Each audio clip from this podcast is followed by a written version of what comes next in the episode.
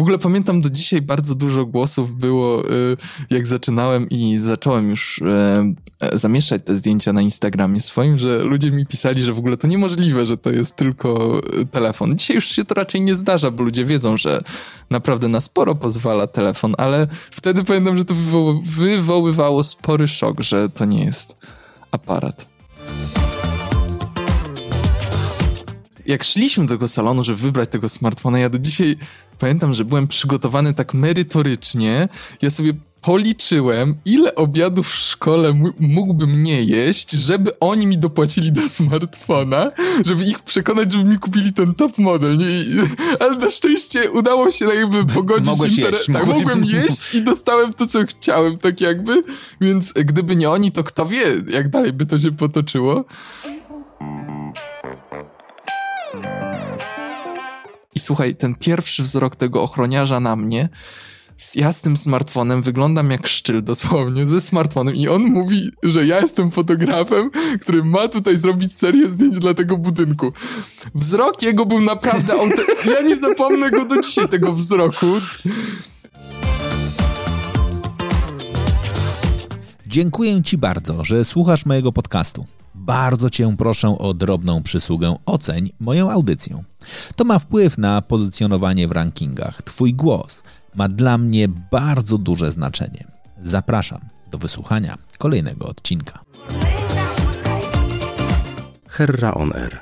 Rozmowy o życiu na własnych zasadach. Herra on Air. Wywiad rzeka z tymi, którzy płyną pod prąd. A dziś? Dziś nie tylko o płynięciu pod prąd, ale o zatrzymywaniu chwil. Chwil w kadrze. Ale takich niezwykłych, bo z jednej strony codzienność, z drugiej strony wszystko, co nas otacza, czyli no właśnie, powiedziałbym, że urbanistyka, ale chyba szerzej architektura. Miasta widziane zupełnie innymi oczami. Facet, który moim zdaniem jest jednym z najzdolniejszych fotografów młodego pokolenia, zaraz się obrazi, że zarówno młode, jak i nie wiadomo, czy jest taki ranking najzdolniejszych. Ale jego zdjęcia są unikalne. Pseudonim artystyczny, hashtag Alek. Czyli tam go szukajcie na Instagramie. Aleksander Małachowski, cześć. Cześć, dzięki za zapowiedź. Bardzo, bardzo trafna mi się wydaje. Ale czy najzdolniejszy, to nie mi oceniać. Skąd pomysł na fotografowanie przestrzeni miejskiej? Wiesz co, no to wszystko tak naprawdę narodziło się w taki dosyć prozaiczny sposób. Chyba trzeba zacząć od tego w ogóle, skąd pomysł na fotografię, bo to jest powiązane z tym, skąd w ogóle pomysł na miasto. A pomysł na fotografię wziął się z tego, że ja trafiłem na studia pierwszego stopnia, inżynierskie studia. I wiesz, i byłem tym jednym z wielu młodych ludzi, którzy raczej wtedy, w tamtym wieku, no nie za bardzo wiedzieli, co chce robić, więc ten wybór był trochę taki nakierowany wyborami znajomych i tak dalej. Nie do końca świadomy. Mhm. Ale byłeś dobry z matematyki i dlatego że tak. Okay. Powiedzmy, że tak. To... Nie lubiłeś polskiego. Dobra, nie lubię polskiego i biologii, to nie mogę pójść. Tak, ale masz taką skrajność, nie poszedłem, ale trafiłem właśnie na studia inżynierskie. No i po prostu szybko się przekonałem, że to nie jest dla mnie. Ale inżynierskie w jakiej specjalizacji? Mechatronika. Wow. Na Politechnice Warszawskiej. No dobra, ale powiedzmy sobie szczerze, mechatronika to nie jest najprostszy kierunek. Nie, zdecydowanie nie. Nie tylko na poziomie studenckim, ale również na poziomie dostania się na niego. Tak, to też prawda, nie było najłatwiej, natomiast miałem tam dosyć wysoki wynik z matury, więc nie było to jakby problemem. Problemem było to, że szybko się przekonałem po prostu już na tych studiach będąc, że to nie jest jakby dla mnie, nie czułem tego w żaden sposób. Miałem znajomych, którzy totalnie byli zainteresowani tym, uczyli się, tak dalej, ale ja nie należałem do tych osób i szukałem sobie jakby zajęcia i gdzieś tam w tym czasie, pamiętam, mignął mi przed oczami, że jest coś takiego jak Instagram. Wiesz, to były czasy, że Instagram dopiero na iOSie chyba był... Już zaczynał być popularny, na Androidzie to była zupełna nowość. Nie wiem, to był rok 2014, coś takiego. I sobie pomyślałem, że założę ten Instagram, no bo żeby spróbować w ogóle. Ja nie miałem jeszcze wtedy jakiegokolwiek pomysłu, po co ja zakładam ten Instagram, ale założyłem jako ten student. Założyłem sobie tam konto i wrzucałem takie, wiesz, fotki studenckie, jakaś kawusia, jedzenie i te sprawy.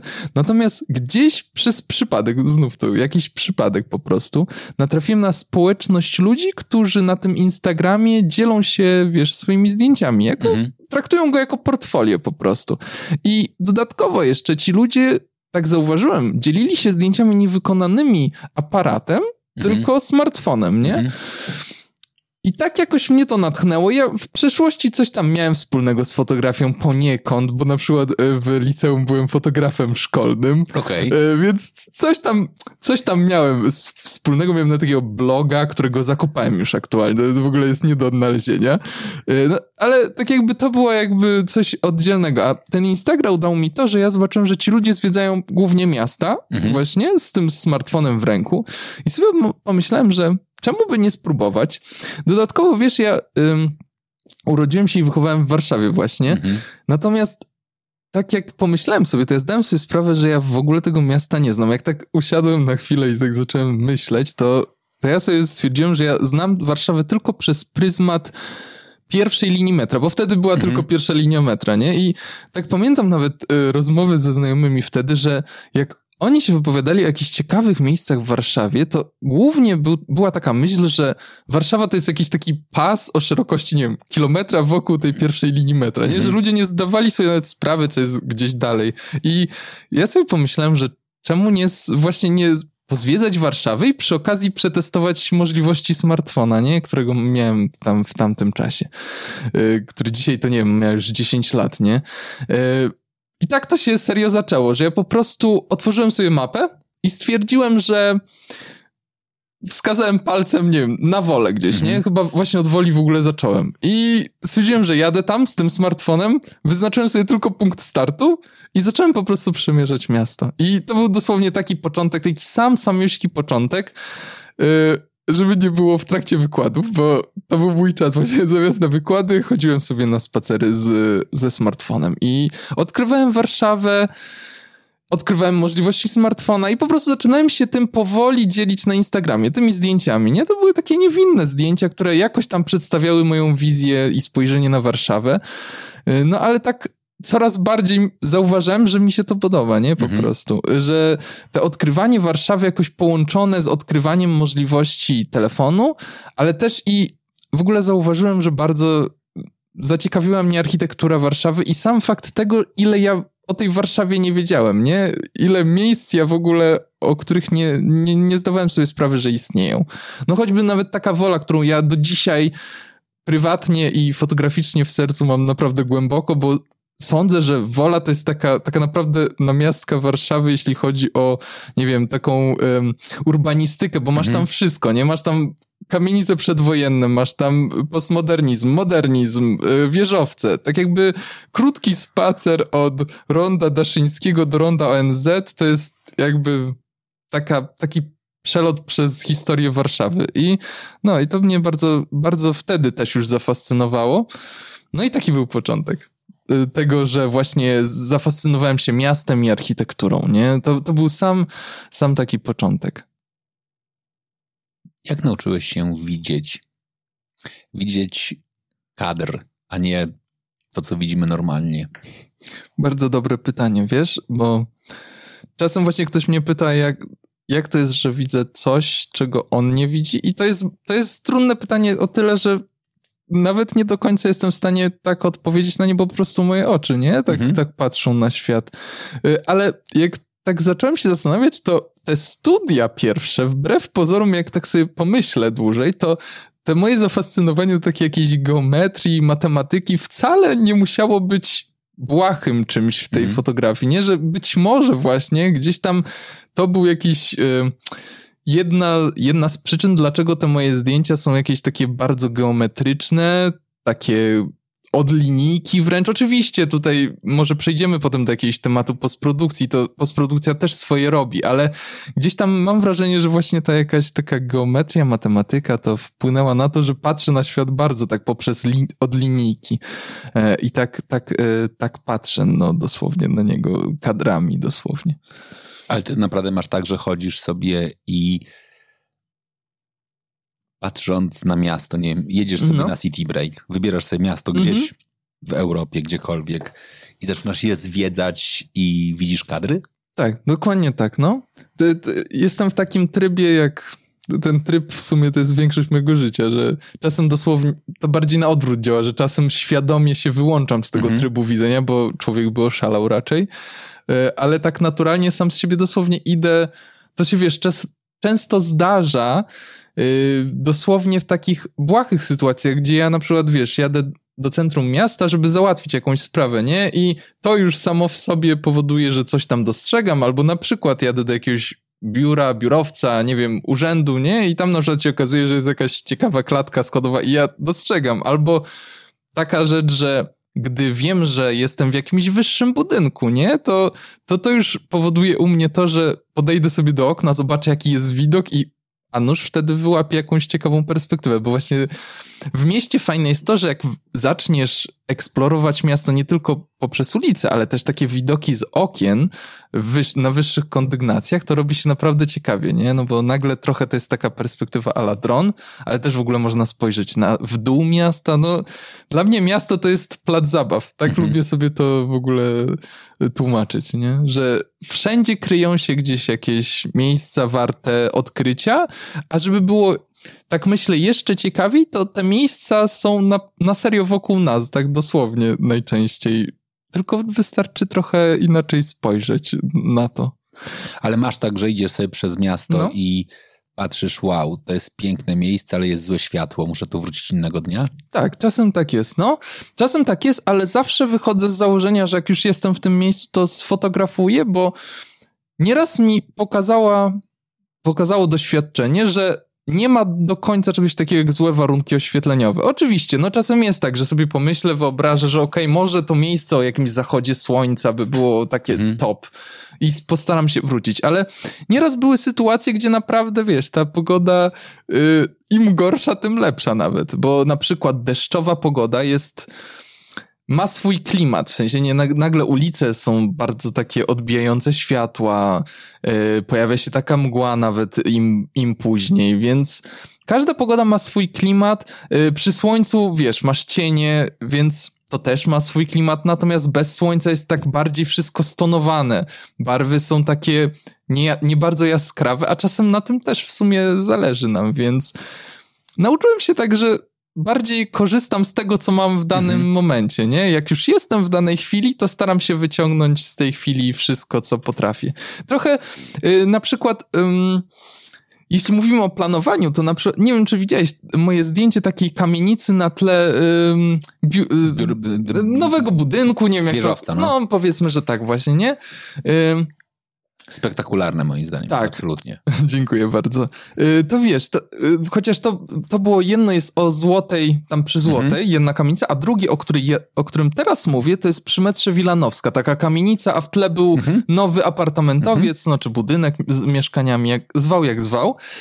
I tam to właśnie przy metrze Wilanowska, to tam sobie pomyślałem akurat właśnie, tak zacząłem sobie wyobrażać, że jeśli pojadę o zachodzie słońca, to ten zachodzące słońce będzie właśnie raczej za tym budynkiem, więc ono oświetli budynki odbijające się w oknach tej kamienicy.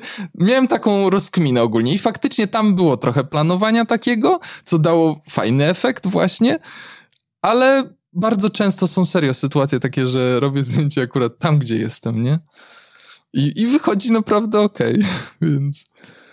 Jesteś jednym z tych, który robi zdjęcia smartfonem. Tak, ale nie zawsze. To też, o tym też porozmawiamy. Ja najpierw chciałbym o tym porozmawiać w ogóle. Jasne. Jaka jest magia w ogóle jakby zdjęć smartfonowych? Dla mnie chyba, i to w sumie od początku, że właśnie dla mnie magią jest to, że ten smartfon masz zawsze przy sobie. W sensie, oczywiście można powiedzieć, że aparat też można mieć zawsze przy sobie i w ogóle w sumie jest takie stwierdzenie, że najlepszy aparat to ten, co masz zawsze przy sobie. No ale wtedy dochodzisz do stwierdzenia, że w sumie no, też masz przy sobie zawsze smartfon, więc on może się okazać tym najlepszym aparatem. Ale dla mnie od początku magią było to, że nie musiałem myśleć, czy, wiesz, o tym, czy ja muszę zabierać aparat ze sobą. Plus trzeba dodać po prostu taki bardzo prozaiczny fakt, że ja zaczynałem przygodę właśnie od smartfona, dlatego, że byłem zwykłym studenciakiem, nie? A student w pierwszej chwili, jak za coś się bierze, odkrywa jakieś nowe zainteresowania, to raczej sobie myśli, jak raczej po kosztach to zrobić, no nie? Żeby w ogóle przetestować coś. Więc ja bardzo się ucieszyłem, że mogę zacząć od smartfona tylko. W ogóle pamiętam do dzisiaj bardzo dużo głosów było, jak zaczynałem i zacząłem już zamieszczać te zdjęcia na Instagramie swoim, że ludzie mi pisali, że w ogóle to niemożliwe, że to jest tylko telefon. Dzisiaj już się to raczej nie zdarza, bo ludzie wiedzą, że naprawdę na sporo pozwala telefon, ale wtedy pamiętam, że to wywoływało spory szok, że to nie jest aparat. No i wiesz, z biegiem czasu gdzieś tam im więcej pokazywałem tych zdjęć robionych smartfonem, im więcej do większej ilości ludzi docierała ta fotografia, no to oczywiście zaczęły się pojawiać też jakieś zlecenia i wtedy sobie pomyślałem, że warto już mieć aparat, bo jednak do zlecenia ta jakość musi być taka top. I do dzisiaj jest tak, że aparatu używam po prostu przy zleceniach komercyjnych, a smartfona z ogromną przyjemnością w każdej innej sytuacji. Czyli wiesz, w tych wszystkich sytuacjach, gdzie przeważnie pokazuję na swoich tych kanałach społecznościowych zdjęciach. Czyli, no właśnie, kamienice, te kontrasty fotografowałem przy użyciu smartfona, nie? Cały mój, znaczy w większości, 99% zdjęć na Instagramie to jest właśnie smartfon. No na LinkedInie nie do końca, bo na LinkedInie często się chwalę tymi komercyjnymi realizacjami, więc tam jest gdzieś pół na pół, ale pół to też są właśnie tylko zdjęcia smartfonem, więc dla mnie magia chyba właśnie jest w tej takiej ultramobilności, w sumie mobilna fotografia, mobilność trochę się łączy ze sobą i takiej czegoś takiego, że nie do końca musiałem się zastanawiać, czy właśnie albo żałować, że nie wziąłem aparatu ze sobą, nie? Jest jakaś chwila, jest jakiś moment, mijam jakiś budynek. Ja bardzo często, tak jak zresztą ci mówiłem, że robię te zdjęcia w takich sytuacjach niezaplanowanych, że jestem gdzieś i widzę jakąś ciekawą perspektywę na budynek, albo jadę pociągiem i akurat jest fajny widok za oknem. No to po prostu mam smartfona i robię zdjęcie, nie? Jak zostałeś ambasadorem Samsunga? No właśnie przez to myślę, tak z tego co wiem i to przez to, że zauważyli, że ile zdjęć i jakich zdjęć wykonałem Samsungiem właśnie, bo ja zacząłem od takiego modelu Galaxy S3, no właśnie dzisiaj to on ma, nie wiem, już może i ponad 10 lat. Ja do dzisiaj w ogóle pamiętam anegdotkę, wiesz, to były czasy, gdzie telefony jeszcze się kupowało u operatorów, tak wiesz, legitnie, szło się do salonu, cała wyprawa była. To ten smartfon, jak ja zaczynałem już tą przygodę, to już miał ja już go kilka lat używałem i ja go jakoś zdobyłem. Rodzice mi kupili, nie? Właśnie w salonie. I ja pamiętam do dzisiaj, że ja byłem, jak szliśmy do tego salonu, żeby wybrać tego smartfona, ja do dzisiaj pamiętam, że byłem przygotowany tak merytorycznie. Ja sobie policzyłem, ile obiadów w szkole mógłbym nie jeść, żeby oni mi dopłacili do smartfona, żeby ich przekonać, żeby mi kupili ten top model. Ale na szczęście udało się jakby pogodzić. Mogłem jeść i dostałem to, co chciałem, tak jakby. Więc gdyby nie oni, to kto wie, jak dalej by to się potoczyło. No i wiesz, jak zacząłem robić te zdjęcia, tym S3, ja nim robiłem naprawdę kilka lat foty. Potem przeszedłem na taki model S7 był potem. Też bardzo dobrze wspominam. W ogóle to był taki pierwszy model, do dziś pamiętam, że Samsung wypuścił też bardzo niszowy produkt do niego. Takie etui specjalne, do którego też były do kupienia obiektywy dokręcane. I nagle się okazywało, że mogłeś zrobić coś, co dzisiaj jest standardem w smartfonach, nie? Czyli, że masz kilka obiektywów, to dzisiaj już raczej standard. A kiedyś to był ten jeden główny obiektyw, ale do tego etui było dołączony taki mini obiektyw, wiesz, ultraszerokokątny, był też teleobiektyw. Ja nie wiem, czy nie byłem jedną naprawdę z jakichś nielicznych osób na palcach ręki, które w Polsce miały ten produkt, bo on oczywiście był oficjalny, wyprowadzony przez Samsunga, ale Ja pamiętam, jak poszedłem do salonu zapytać o niego, to chyba nawet do sklepu Samsunga oficjalnego, nie? Stacjonarnego, czy tam chyba w Arkadii. To chyba nawet panowie nie wiedzieli, że coś takiego istnieje. To był tak niszowy produkt. Ja chyba ściągałem go nawet z zagranicy. No, tak czy siak, było mnóstwo frajdy, bo ja wtedy odkryłem po raz pierwszy w życiu, co to znaczy mieć, wiesz, jakiś taki obiektyw dodatkowy do smartfona i ile to daje, naprawdę, bo nagle się okazało, że oczywiście ten główny obiektyw super, no, to jest taka perspektywa tego głównego obiektywu trochę a la ludzkie oko, nie? No, można to zauważyć, jak robisz zdjęcie tym głównym obiektywem, że to trochę takie spojrzenie, jak my ludzie patrzymy na świat i wszystko, co jest inne od tego, nagle jest takie wow, no bo jeśli założysz taki obiektyw ultraszerokokątny, to nagle o wiele więcej widzisz w tym kadrze, a jak sobie przybliżysz teleobiektywem, to nagle, wiesz, dostrzegasz jakieś nowe rzeczy. I ja pamiętam, że bardzo mnie to zafascynowało wtedy i sobie myślałem, że to pewnie tak będzie już na zawsze, że właśnie te smartfony będą wychodziły z tym jednym obiektywem i będę co roku sobie dokupywał takie dodatki, nie, nakładki. Ja wtedy nie wiedziałem, że nadchodzi rewolucja, nie, że dzisiaj sobie patrzymy na tył i mamy kilka obiektywów, więc... Ale wtedy wtedy zakochałem się w takich możliwościach. No i... Czyli normalnie miałeś smartfona z wymienną optyką. No można tak to sobie powiedzieć, że z wymienną, tak, dokładnie. Dokładnie tak. I o tyle pamiętam, że było to fajne rozwiązanie, że było to trochę takim nawiązaniem do, wiesz, aparatu z wymienną optyką, że wiadomo, my wkręcamy ten obiektyw w aparat, a tam było właśnie, żeby to coś w tym stylu, to też był gwint, więc to pozwalało tak mega dokładnie umiejscowić ten obiektyw względem tego głównego.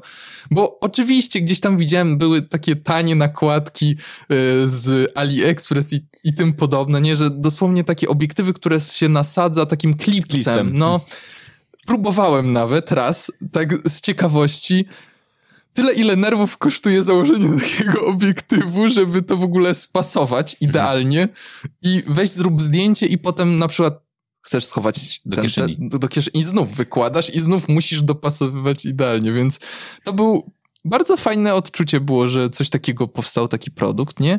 I to się właśnie zbiegło z czasem, jak ja miałem ten S7, już całkiem mój Instagram tam się nawet rozrastał, już coraz więcej osób moją fotografią się interesowało, to przyszedł do mnie Samsung właśnie, zauważył ten fakt, że ja fotografuję od kilku lat tymi Samsungami, zaproponował tam pierwszą taką akcję, miałem zrobić kilka zdjęć na ich Instagram takim modelem, chyba to był Galaxy A9, coś takiego, albo Galaxy A5, no raczej z takiej średniej półki, nie? Ale to był przyczynek do dalszych tak jakby przygód, nie? Bo nie minęło pół roku, a ja zostałem zaproszony do Barcelony właśnie, żeby zobaczyć premierę nowego tam smartfona Galaxy S9, no właśnie przez Samsunga, nie? I ja pamiętam do dzisiaj też, że na tej wycieczce miałem dosłownie, nie wiem, 2 dni w tej Barcelonie, czy 3 dni.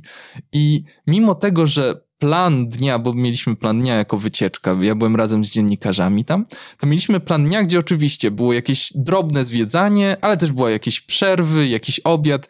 I ja pamiętam, że każdą możliwą chwilę ja wykorzystywałem, żeby gonić po tej Barcelonie. Ja zwiedziłem pół miasta, dosłownie ze smartfonem właśnie, pamiętam wtedy. I zakochałem się w Barcelonie to już swoją drogą, bo Barcelona piękne miasto jest architektonicznie. Myślę, że każdy powie ogólnie o Barcelonie, że jest piękne, ale ja jako fotograf architektury bardzo pokochałem to miasto.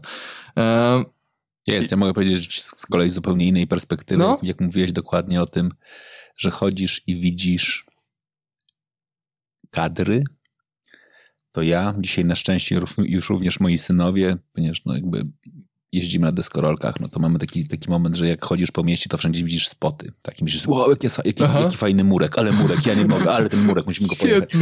Ale schody, jakie to są schody?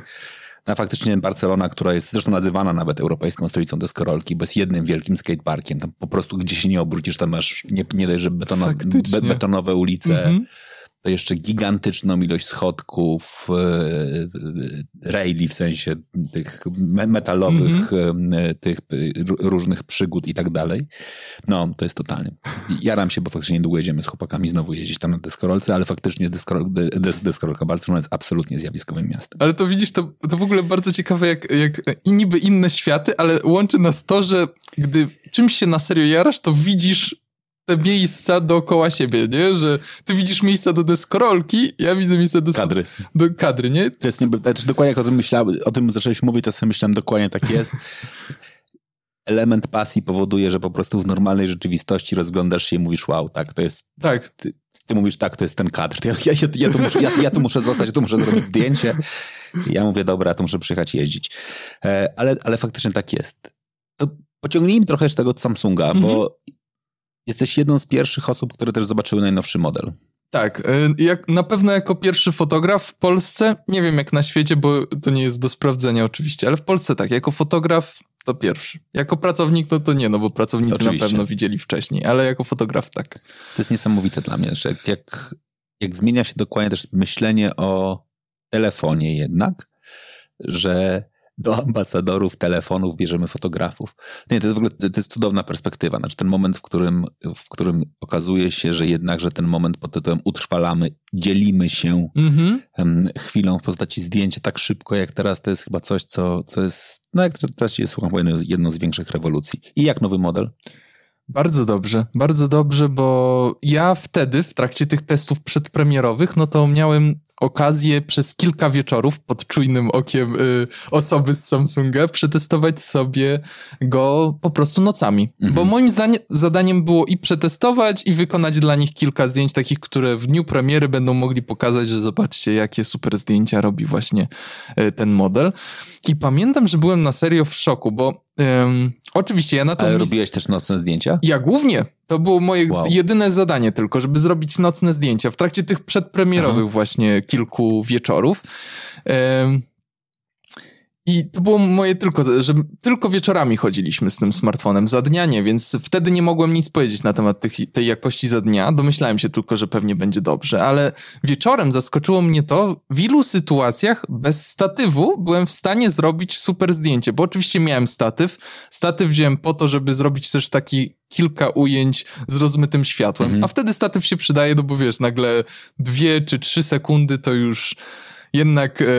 Ręka nie jest aż tak stabilna, żeby tyle wytrzymać, ale poza tym to serio byłem w szoku, bo było kilka sytuacji, gdzie nie zależało mi wcale na rozmyciu. To raczej właśnie chciałem pokazać taką chwilę w tej takiej fotografii nocnej, bez rozmywania żadnego ruchu. I wtedy super się przydawał, tam był, tu jest taki tryb nocny, nie? To nie tylko w tym modelu, w poprzednich też już był tryb nocny. I to jest dla mnie magia do dzisiaj, nie? Bo dosłownie odpalasz ten tryb, robisz zdjęcie, i nie martwisz się w ogóle o to, że ci się trochę ręka rusza, nie? To w ogóle było mega zimno, to już w ogóle tam pominimy ten fakt, ale nie martwisz się tym, bo smartfon robi zdjęcie mega szybko, tam dosłownie, nie wiem, może przez sekundę, natomiast ty się nie musisz martwić za bardzo stabilizacją tego, bo on to ustabilizuje sobie i on w tej sekundzie, czy tam w innym czasie wykonuje kilkanaście ujęć i w mgnieniu oka on je łączy, czyli wiesz, łączy te ujęcia, gdzie na przykład coś jest tak bardzo doświetlone z tymi, gdzie jest coś pokazane w tych właśnie w tych prześwietleniach, w sensie tam, gdzie ciemne zdjęcia z jasnymi, żeby wyłapać taki bardzo duży zakres tonalny. No i byłem w szoku, bo nie tylko jakość była super w tym głównym obiektywie, czyli najjaśniejszym, bo tak jest tutaj od już dosyć dawna, ale jakość była super nawet na tym 10-krotnym zoomie optycznym, bo tu trzeba powiedzieć, że jest właśnie 10-krotny aż zoom optyczny, co też jest mózg rozwalający, że tak sobie pozwolę kolokwialnie. Ale to jest optyczny, czyli nie cyfrowy? Optyczny, dokładnie optyczny, czyli bezstratny. No nie? Ja wiem, to jest odpowiednik ogniskowej, żeby ci powiedzieć, na pełnej klatce 240 mm w kieszeni. Wow. No właśnie, więc tak... No wow, dokładnie tak. Wyciągasz smartfona i masz, powiedzmy, obiektyw 240 mm. No. O świetle 4,9 wprawdzie, ale to nadal nie jest jakoś, wiesz, strasznie ciemno. No łącząc z faktem, że tutaj działają algorytmy, więc to jest naprawdę wow.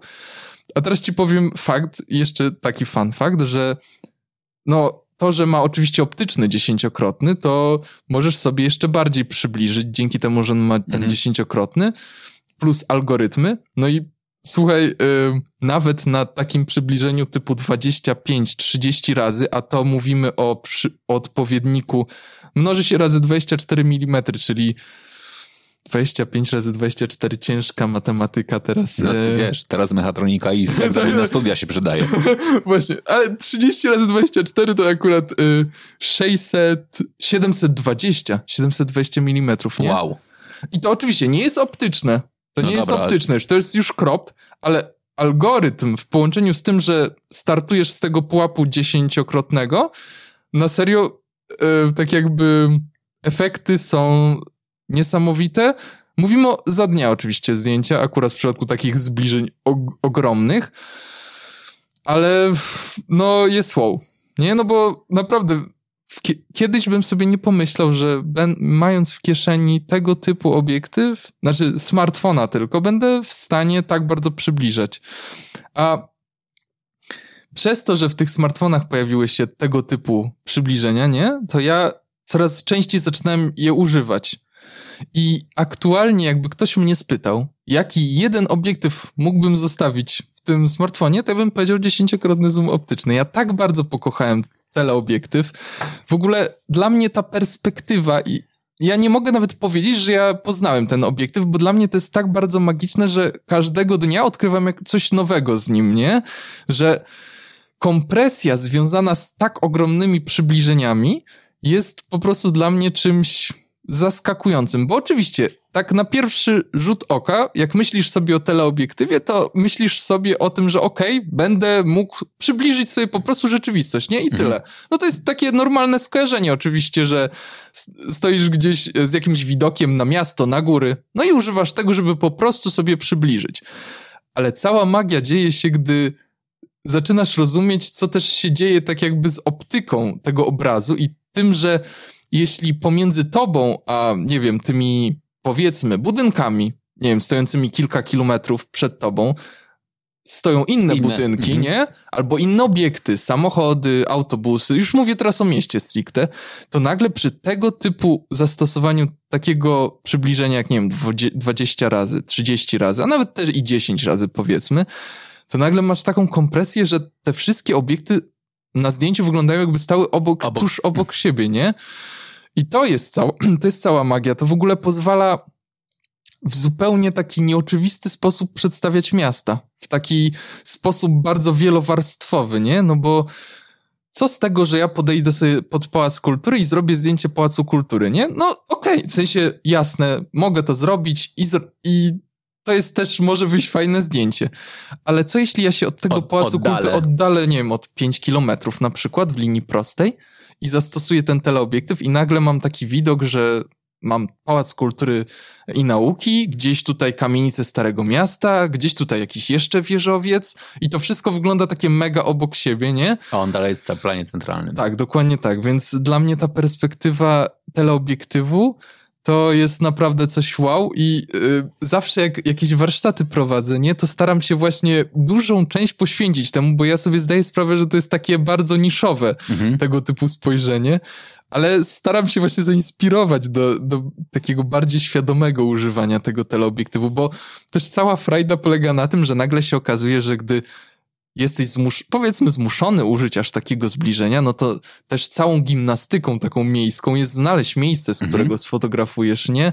I ja właśnie też w ten sposób trochę podchodzę do fotografii architektury, tej nawet takiej komercyjnej, że jeśli dostaję zlecenie, to oczywiście ja wykonuję też zdjęcia budynku, jakichś detali, stojąc tuż obok niego, bo oczywiście taka perspektywa budynku, gdzie pokazana jest ulica, dosłownie, ulica obok tego budynku i budynek, no to dla inwestora, dewelopera, super, no bo o to mu chodzi, żeby też pokazać takie bliskie otoczenie, ale staram się też zawsze właśnie wyszukać taki smaczek, jakąś taką lokację oddaloną o te kilka kilometrów, nie, w linii prostej, która mi pozwoli tak sfotografować ten budynek w takim jakimś takiej perspektywie właśnie warstwowej, nie, ukazanie, że jest on częścią miasta dosłownie, że nie tylko jakby otoczenie tego budynku, ale dosłownie jako jedna z tych kilkunastu kilku warstw miejskich. I to jest cała zabawa, powiem ci, bo ja o tym mówię naprawdę tak, sądzę, że to jest naprawdę zabawa, bo ja z tym się dobrze bawię, bo mając Google Maps, na przykład takie narzędzie potężne, to jest, wow. Tak, to jest, nagle się staje, wiesz, takie poszukiwanie miejsca przy użyciu na przykład Street View, satelity. Jest cała masa, tak jakby tutaj sposobów, jak sobie można odnaleźć takie miejsce, bo też trzeba powiedzieć oczywiście, że jeśli staniesz wyżej, znajdziesz punkt typu okno w klatce schodowej albo okno u znajomego, który ma mieszkanie gdzieś wyżej, to sprawa staje się trochę łatwiejsza, ale jeśli masz na przykład do dyspozycji tylko perspektywę ulicy, no to im dalej będziesz stawać, tym nagle w tym taką przeszkadzajką będą tramwaje, trakcje, wiesz, inne budynki, więc jest tu cała masa jakby decyzji do podjęcia, dlatego też często w ogóle wyszukuję takie możliwości, wiesz, właśnie wspięcia się gdzieś wyżej. Typu na przykład właśnie okno w jakiejś klatce schodowej, albo dobry znajomy, który wiem, że na przykład ma jakieś mieszkanie gdzieś wyżej. Jeśli ktoś słucha tego i ma wysoko mieszkanie. Ma wysokie mieszkanie, do którego chce wpuścić pana z aparatem, to jest ten moment. To jest dokładnie ten moment na zgłoszenie się, więc... No, ja ci powiedziałem, że miasto to jest taki plac zabaw i chyba to trochę z tej opowieści mojej wynika, że dla mnie to naprawdę jest tak, jakbym ja wszedł do piaskownicy i mam swoje zabawki i tak się bawię tym, jak chcę. Więc no... A postprodukcję robisz też na telefonie, czy już... I to jest tak, że ja zacząłem od tylko telefonu, nie? I nie tylko zdjęć, ale też i postprodukcji. I na serio...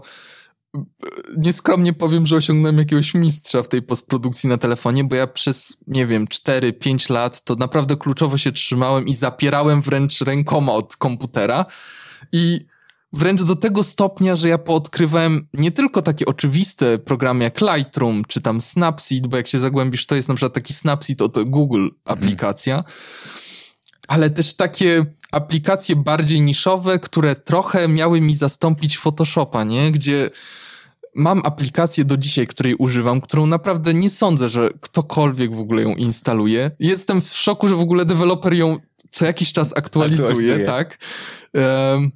Ona jest takim Photoshopem, ale z takim designem, nie wiem jak to powiedzieć, UX? Jak Painta.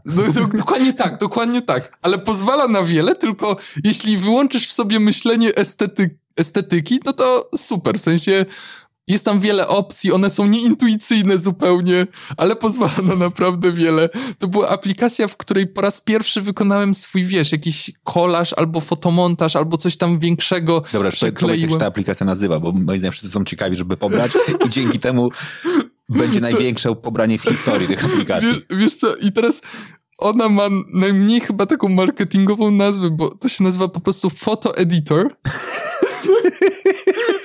Tak, i teraz najgorsze jest to, że jak wpiszesz to przez to, że nikt tego prawie nie pobiera, to szansa, że znajdziesz tego fotoeditora jest... Zerowa. Ja zapraszam do kontaktu ze mną, podeślę link do tej aplikacji, wesprzemy tego biednego dewelopera, który pracuje nad nią. I ona jest za darmo w ogóle, nie? Oczywiście tam jakieś drobne reklamy są, ale poza tym to jest serio za darmo.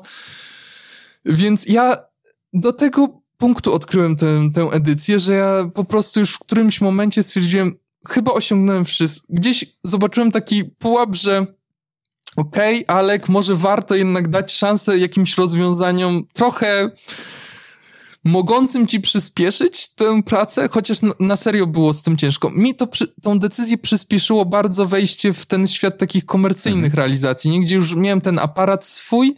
O, chociaż zaraz ci opowiem o pierwszym zleceniu, bo tam nie miałem aparatu, ale to zaraz ci opowiem o tym. Ale już jak miałem ten aparat, to obrabianie tego na telefonie w ogóle nie wchodzi za bardzo w grę, więc miałem już komputer, zacząłem poznawać Lightrooma, Photoshopa i wszedłem w ten świat i dzisiaj jest tak, że po prostu na smartfonie staram się sporo edytować, gdy tylko mogę, tych takich właśnie, wiesz, zdjęć z miasta, takich moich codziennych, wizualnych odczuć. Czyli to, co zamieszczam, nie, na Instagramie, na LinkedInie, ale gdy chcę na przykład się bardziej pobawić i stworzyć jakiś fotomontaż albo kolaż, no to oczywiście już komputer, a gdy jest to zlecenie komercyjne, to już w ogóle 100% komputer.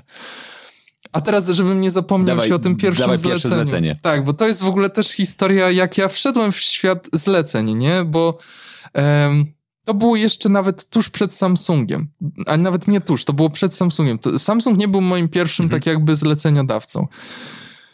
Pierwsze zlecenie powstało w ten sposób, że ja chodząc po tej Warszawie z tym smartfonem w trakcie jeszcze tych studiów, no bo tutaj swoją drogą ja je dokończyłem. Mam tytuł inżyniera, ale nie wiem, czy można mi ufać.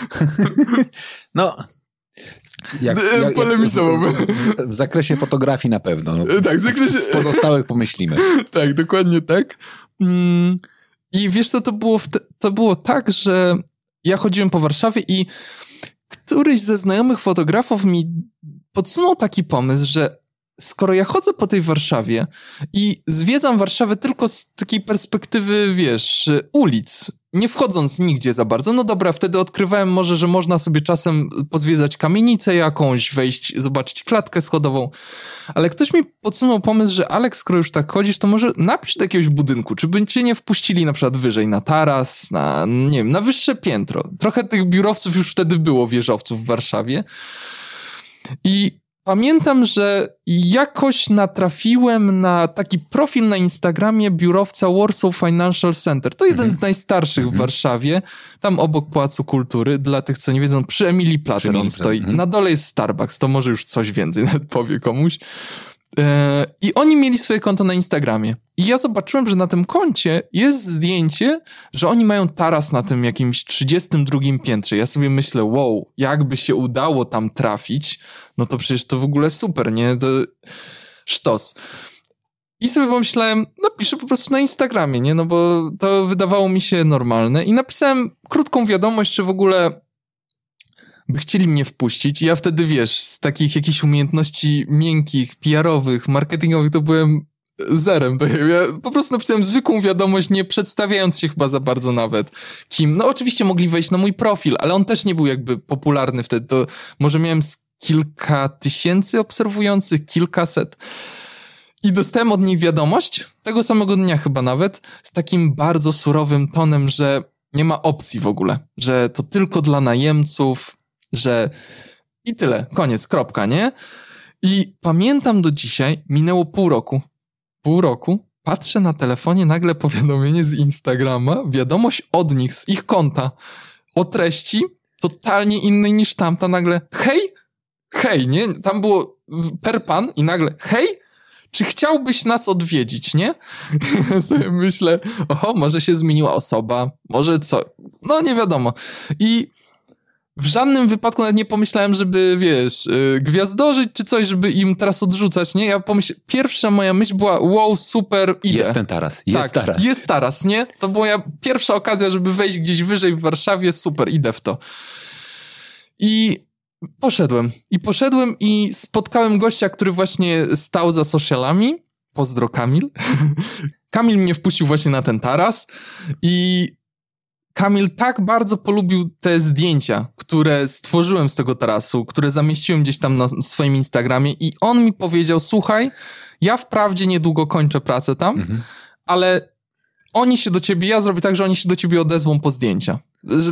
Żebyś zrobił im więcej zdjęć właśnie tego budynku. No i nie minęło, nie wiem, miesiąc, 2 miesiące i faktycznie się odezwali z tego budynku i słuchaj, oni poprosili no właśnie o taką moją, można to powiedzieć, autorską relację po tym budynku. Nie było za wiele nawet wymagań. Po prostu powiedzieli, Alek, przyjdź, zrób zdjęcia tak jak uważasz, pokaż ten budynek z jakiej perspektywy chcesz, po prostu żeby to było twoje takie.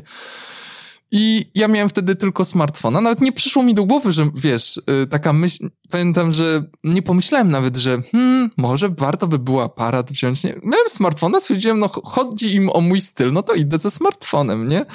I pamiętam do dzisiaj moment, jak wchodzę do budynku ze smartfonem, słuchaj, idę do recepcji, nie? No i przedstawiam się, że właśnie jestem tu fotografem i pani recepcjonistka mówi, że zaraz zawoła ochroniarza, no bo on właśnie musiał mnie oprowadzić. I słuchaj, ten pierwszy wzrok tego ochroniarza na mnie, ja z tym smartfonem wyglądam jak szczyl dosłownie, ze smartfonem i on mówi, że ja jestem fotografem, który ma tutaj zrobić serię zdjęć dla tego budynku.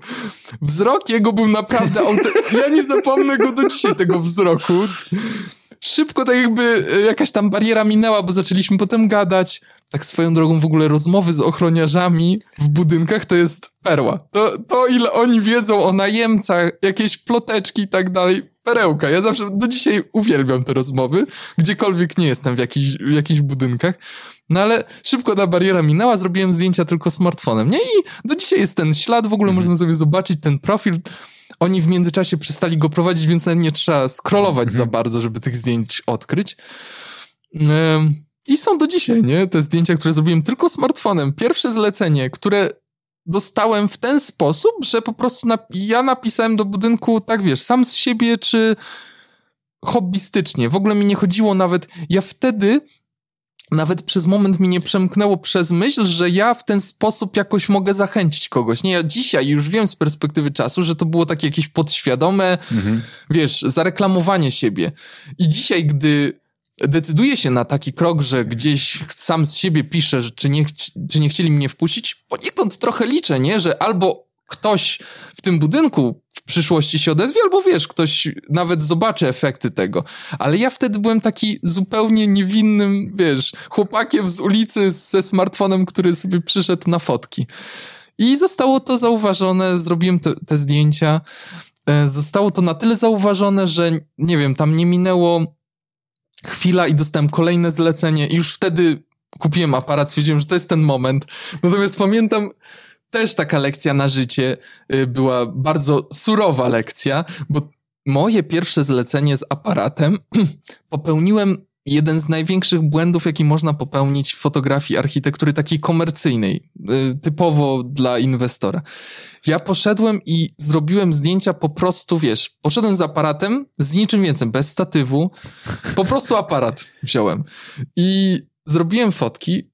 Zedytowałem je i wysłałem klientowi. Pamiętam do dzisiaj, że dostałem odpowiedź, że czy ja widziałem ich jakość i czy ja coś z nimi zrobiłem, że dosłownie mi wysłali takie zbliżenia na jakieś tam cienie, było mega dużo szumu ogólnie. I faktycznie jakość, jak tak spojrzałem na to, no nie była zadowalająca. I pamiętam, że to było pierwsze moje zlecenie, które powtarzałem, nie? Tak jakby było we mnie dużo pokory i ja stwierdziłem, okej, no biorę to na klatę. Coś jest nie tak. Oni mi nie powiedzieli, co jest konkretnie, w sensie, co ja mam zrobić, bo oni sami nie wiedzieli, o co dokładnie chodzi. Ale potem pogadałem ze swoim znajomym fotografem i on mi powiedział, że słuchaj, Alek, no po pierwsze statyw, to kolejna rzecz, którą sobie musisz kupić, a po trzecie... To coś takiego jak bracketing, nie? Czyli łączenie kilku ekspozycji. Coś, co w sumie tryb nocny, o którym mówiliśmy tak. W smartfonie, nie robi. I nagle powtórzyłem to z tym bracketingiem i super, nie? Tak jakby już zero problemów. I do dzisiaj oczywiście ten bracketing stosuję w tej fotografii takiej komercyjnej, co daje mega duży ten zakres tonalny. No, ale pamiętam, że wtedy wziąłem to na klatę, po prostu powtórzyłem zlecenie, nie miałem żadnego problemu z tym i pamiętam, że oni wrócili do mnie jeszcze z jakimś zleceniem, więc się opłaciło koniec końców. Więc taka to historia pierwszych dwóch w sumie takich zleceń. Nie wiem, czy się za bardzo nie rozgadałem, czy jeszcze... Okej.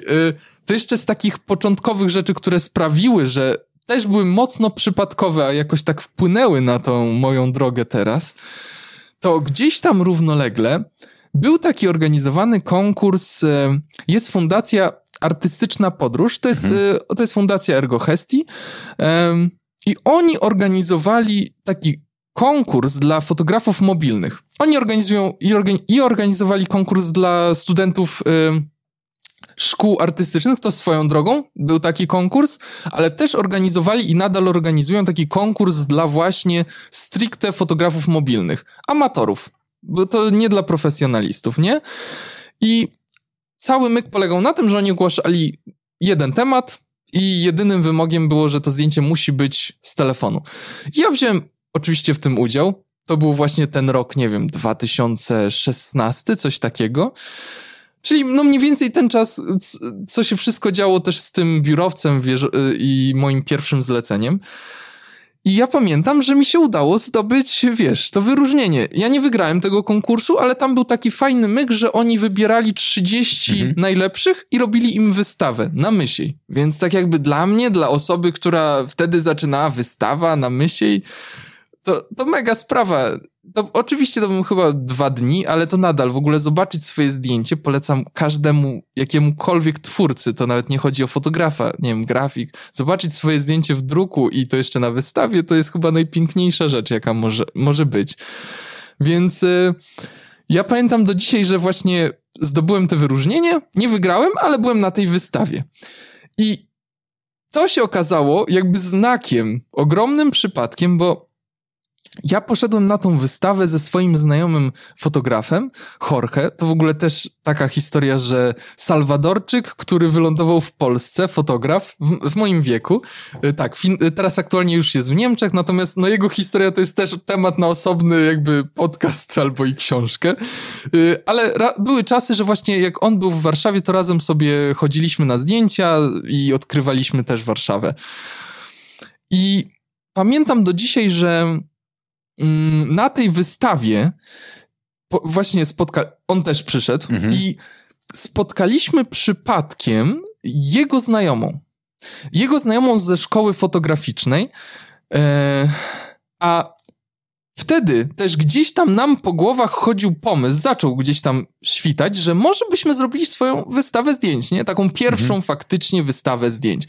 No skoro razem chodziliśmy trochę po Warszawie, on oddzielnie, ja też oddzielnie, ale że mamy sporo zdjęć takich ciekawych do pokazania światu na żywo, no to zróbmy wystawę. Tylko wiesz, nagle się okazuje takim dosyć problemem, gdzie tą wystawę zrobić, a szczególnie dla kogoś, kto wiesz, dopiero zaczyna taką swoją podróż artystyczną, nawiązanie do fundacji. I się okazało, że ta znajoma tego Jorge, z nią zaczęliśmy rozmawiać, powiedzieliśmy im o naszym pomyśle na wystawę i ona mówi, słuchajcie chłopaki, czekajcie tutaj, chwilę czekajcie, ja wam przyprowadzę Magdę Konkolewską, Magda Konkolewska, prezeska fundacji, artystyczna podróż, ówczesna. Ja wam ją tu przyprowadzę i opowiecie jej o swoim pomyśle, nie? I, bo ona się z nią znała. Przyprowadziła Magdę, zaciągnęła wręcz do nas, a my dwójka takich, wiesz, chłopaków naprawdę w wieku no naprawdę młodym, wręcz jakby nie powiedzieć, że z gimnazjum jakby co przed chwilą wyszli.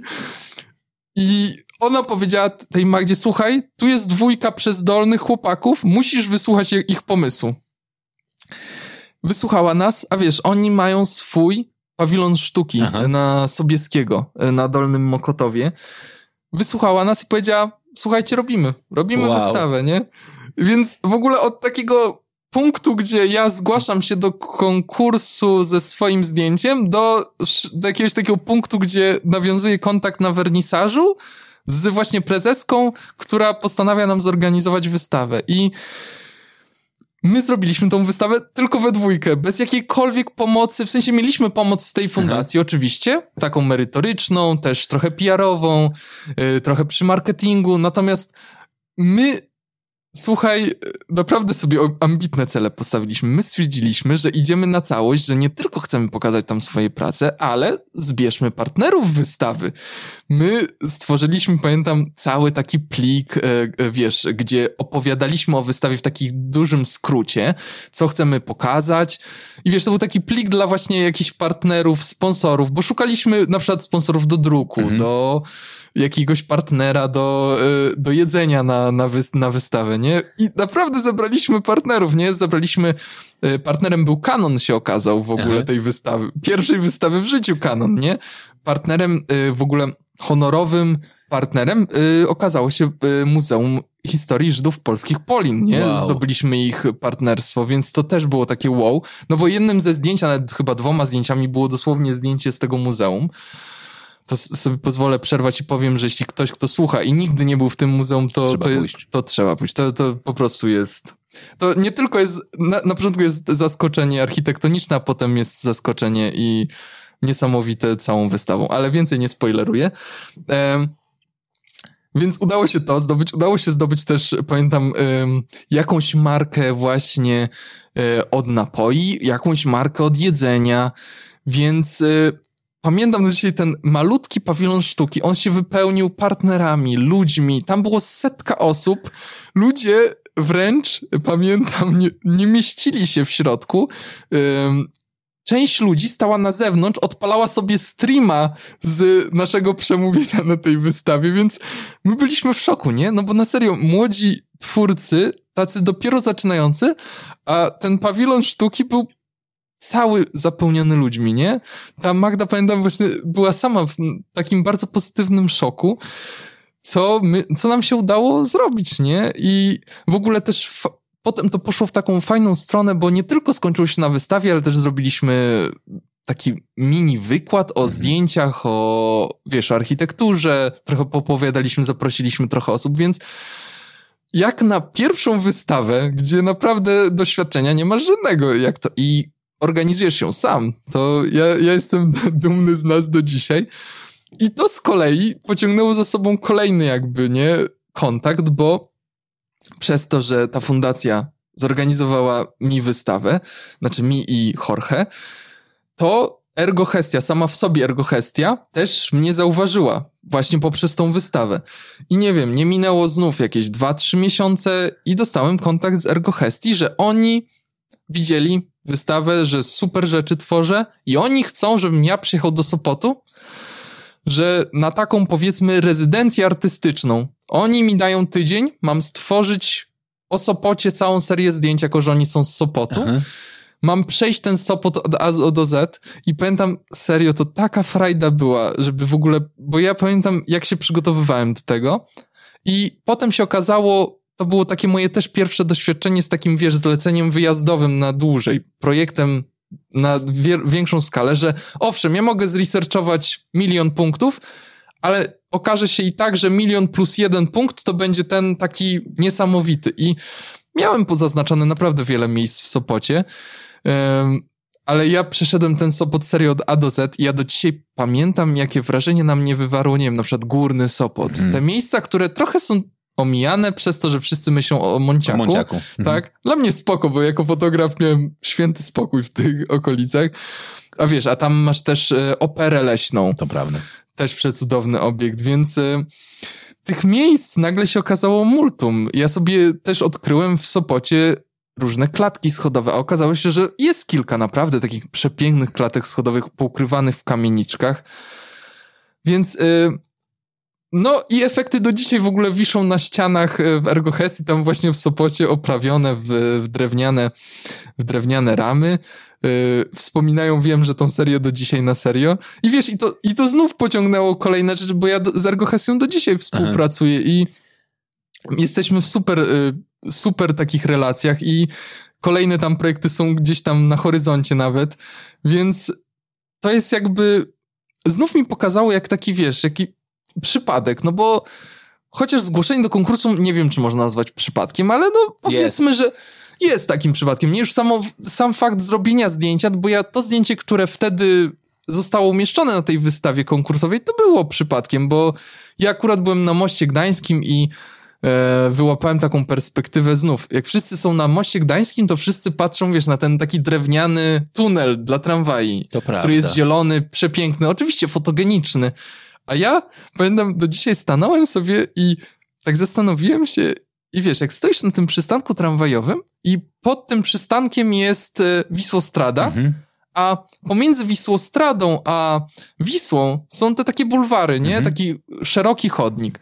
I akurat był słoneczny dzień i ja tak spojrzałem sobie w dół właśnie i miałem taką perspektywę trochę taki a la dron. Wtedy dronów nie było, więc nawet nie myślałem pewnie o dronie.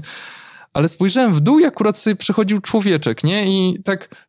Idealnie tak dosłownie na poziomo, na płask ustawiłem aparat i wykonałem mu zdjęcie tak z góry, gdzie był tylko ten człowieczek, jego cień i te takie paski właśnie od tego chodnika. Zawsze jak opowiadam o zdjęciu, to zawsze się łapię za głowę, że to lepiej pokazać, ale jak opowiadać to już karkołomnie to zawsze idzie. Natomiast no to był taki minimalistyczny kadr i no to był taki przypadek, nie, w sumie. A potem od tego zdjęcia po konkurs, po wystawę pierwszą w życiu, po duży projekt, pierwszy w życiu, aż po, no nie wiem, po dzisiaj, nie? Gdzie w międzyczasie kilka wykonałem jeszcze zleceń dla nich. Ale żyjesz już z fotografii? Tak, tak, 100%, nie? Ja pamiętam, że tak naprawdę nie było u mnie tego etapu pracy za barem, tak, i dokładnie tak, żeby mieć na życie, tak, i fotografowanie dla przyjemności. Tak, ja wiesz, ja jestem ogromnie wdzięczny, no bo wiesz, w tym etapie, gdzie ja byłem studentem, no to żyłem z rodzicami i tak jakby to mi pozwoliło na to, że nie musiałem się martwić za bardzo tą pracą. Natomiast no przyszedł taki moment, gdzie ja skończyłem te studia inżynierskie, tak, inżynierskie. Pamiętam, że był taki moment, koniec tych studiów i z promotorem było, nie z promotorem, tylko z naszym takim wychowawcą, nie wiem w sumie jak to teraz nazwać, ale... Opiekunem grupy. O, dokładnie, opiekun grupy, dokładnie tak, widzisz, lepiej pamiętasz niż ja. I on nam dał taką ankietę do uzupełnienia, ile procent mamy pracy tej napisanej inżynierskiej. Ja pamiętam, cała lista była, wiesz, ludzie pisali 50%, 70%, 80%, niektórzy skończyli, Alek 0%. I to był grudzień, a obrony były w lutym. Mhm. Więc ja już wiedziałem, że to się nie uda. W sensie wiedziałem, że muszę przedłużyć. Sobie przedłużyłem o pół roku, obroniłem się i potem nadszedł taki dla mnie, to był chyba najcięższy taki moment, bo obroniłem się i zastanawiałem się serio co dalej, no bo gdzieś już tam było to pierwsze zlecenie w życiu, gdzieś tam widziałem, że moje zdjęcia zaczynają się podobać, ale to wciąż, wiesz, to był taki moment, że trzeba było coś podjąć, jakiś krok i w przód. I ja pamiętam, że wtedy zbliżały się wakacje i pomyślałem sobie, że skoro byłem dopiero po pierwszym zleceniu w życiu. Ja nawet nie wiedziałem, czy to się przerodzi w cokolwiek. Więc sobie pomyślałem, że może złapię jednak tą jakąś pracę. Sobie pomyślałem, że skoro interesuje mnie fotografia, to może poszukam pracy w jakiejś agencji, nie? Social media albo agencji PR-owej, coś takiego. Więc rozesłałem do kilku agencji wieści, zapytania i pamiętam do dziś jeden ze znajomych, który pracuje w agencji, nie będę ujawniał tutaj jego imienia, powiedział mi: Alek, nie rób tego, w życiu nie wchodź w ten świat. Jeśli robisz to, co lubisz, jeśli kochasz fotografię, nigdy nie wchodź w świat, nie stawaj się pracownikiem agencji, bo to cię zniszczy tę twoją fotografię, że zaufaj mi, rób dalej to, co robisz i to się uda. I jakoś wziąłem do serca do jego słowa, porzuciłem te myśli. I pamiętam też, że zacząłem myśleć poważnie ale to jeszcze tuż chwilę przed obroną, o tym, czy może nie pójść na jakieś studia artystyczne i wiesz, nie rozwinąć swojej pasji w ten sposób. I znalazłem ASP. Znaczy, znalazłem. To było pierwsze skojarzenie, no bo jak myślisz o studiach artystycznych, no to tylko ASP. I na dzień przed obroną tej inżynierki mojej ja bardziej się martwiłem niezrobioną teczką, bo teczkę trzeba było zrobić, nie? Bardziej się martwiłem tą teczką niż tym, że ja jestem w jakimś tam w ogóle lesie z tą obroną i... Więc ja malowałem, rysowałem, wiesz, trzeba było też zrobić nie tylko zdjęcia, pokazać, ale nagle się okazało, że też musiałem coś namalować, narysować, a ja nigdy w życiu tego nie robiłem, więc musiałem szybko się tego jakoś nauczyć sam z siebie. I poszedłem z tą teczką i ta teczka nawet zdobyła sporo punktów, ale powiem ci, że egzamin na SP no mnie przeorał strasznie, to tak jakby nie mój świat szybko się okazał, bo tam nie były wymagane tylko znajomości, wręcz to nie tylko fotograficzne, wręcz te fotograficzne to był taki, wiesz, mały procencik dosłownie. Cała reszta to była bardzo taka konceptualna praca. Dostajesz mazaki, karton i zrób bryłę, która ładnie wygląda w obrocie, nie? I oczywiście ludzie tam piękne rzeczy tworzyli, ale Alek nie. Więc troszkę byłem podłamany, gdy mi się nie udało, ale szybko się okazało, że wiesz, że ASP to nie jest jedyny wybór studiów artystycznych. Ja szukając odnalazłem właśnie uczelnię, gdzie się finalnie dostałem, uczelnię Piatk w skrócie, czyli wiesz, Polską Akademię Technik Komputerowych. I tam był taki Wydział Nauki Sztuki, Wydział Sztuki Nowych Mediów, dokładnie tak. I tam się dostałem, pomyślałem sobie w ogóle zuchwale, że skoro mam inżyniera, to idę od razu na magisterskie studia artystyczne, nie? Że tutaj inżynier, a tutaj magisterskie, artystyczne. Pomyślałem, że czemu nie spróbować? I poszedłem na rozmowę właśnie, bo tam była taka rozmowa cała, na podstawie której przyjmowano tych studentów dalej.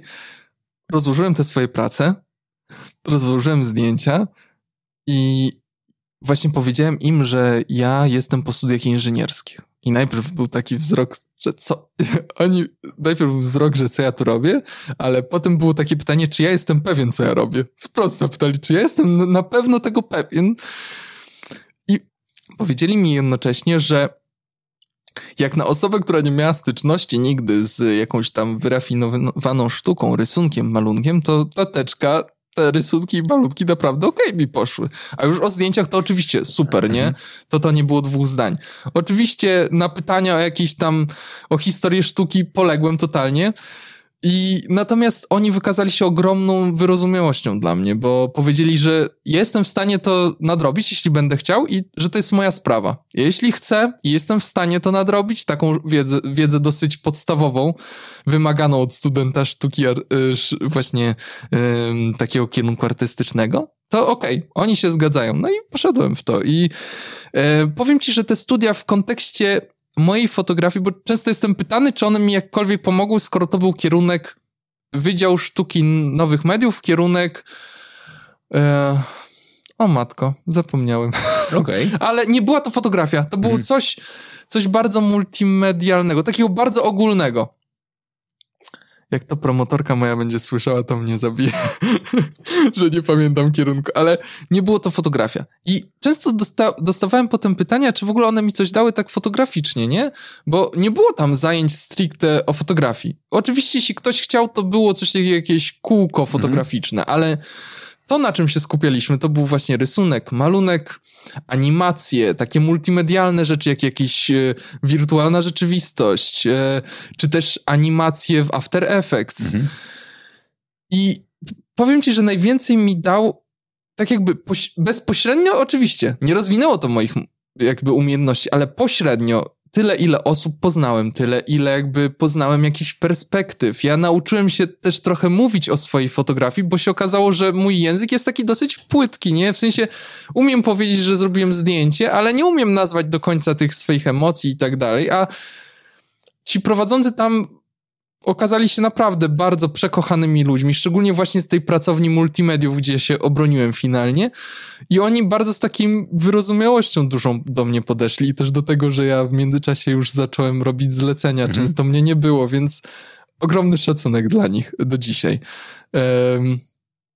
I oni też bardzo starali się jakby pokazać mi jakieś takie kierunki, które mogą mi pomóc trochę rozwinąć fotografię. Pokazywali mi miejsc, obszary. Dobrze, wiesz, że jak mam zdjęcie, to co mogę z nim zrobić jeszcze więcej? Nie wiem, mogę jakąś animację, mogę coś multimedialnego, nie? Spróbować zrobić, więc to mi dało tak właśnie pośrednio sporo, ale też rozmowy to jest coś w ogóle... Rozmowy z innymi i też ze studentami, nie? W ogóle zobaczenie innych osób, innych zainteresowań, bo cała magia, ja to też odkryłem dopiero z czasem, że cała magia, gdy jesteś twórcą i coś tworzysz, całą magią jest to, gdy odkrywasz, że inspiracji nie szukasz w swojej bańce, tylko wszędzie dookoła.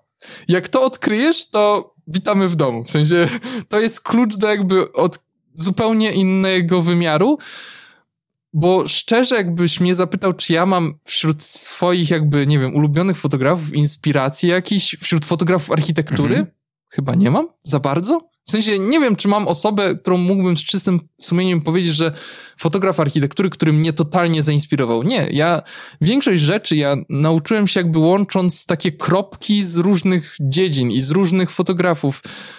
Fotografów na przykład przyrody, nie? Albo bo to trzeba powiedzieć też wprost, że część moich zdjęć to w takim formalnym znaczeniu nie jest zdjęciami. Część zdjęć oczywiście jest takimi fotografiami, które ja robię, edytuję, zamieszczam. Okej, i takie były kamienice na przykład.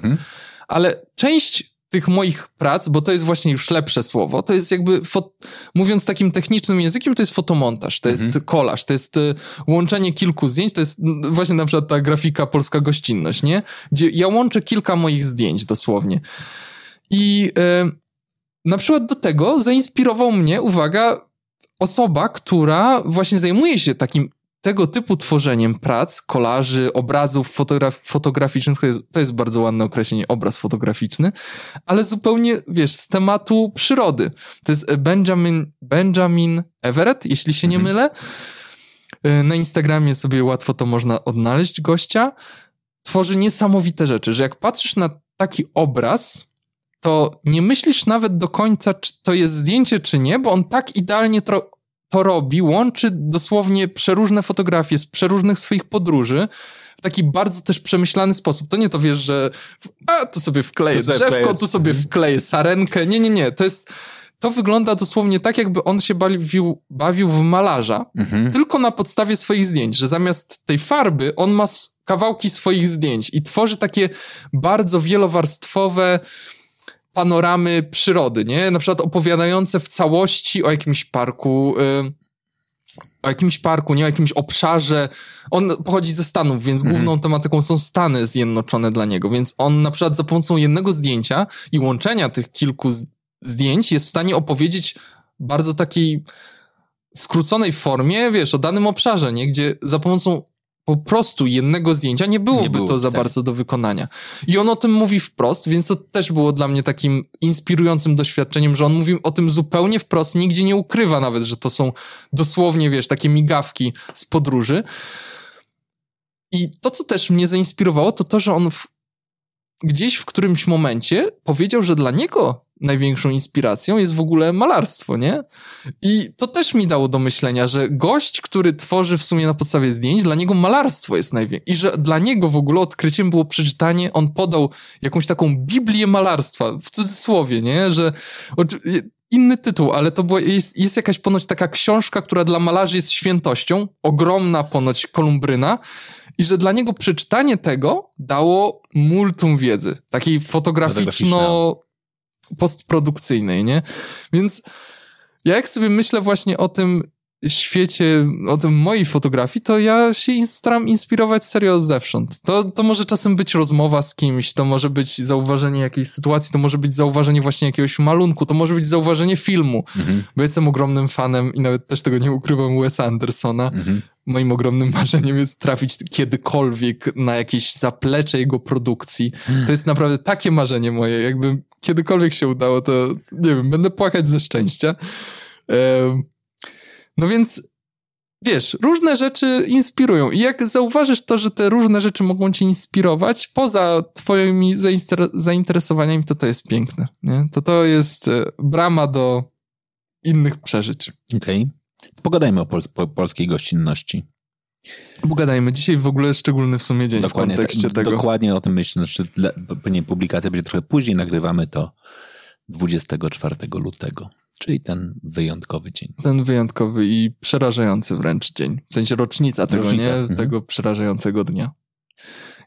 Ja ci powiem, ja należę do tych osób, co wcześniej się kładą i wcześnie wstają. Tak, więc ja czytałem, że ty wstajesz o 5:00. Już czytałeś, okej. To jest srogi wariat, ale ja znam na to sposób, trzeba się wcześniej kłaść.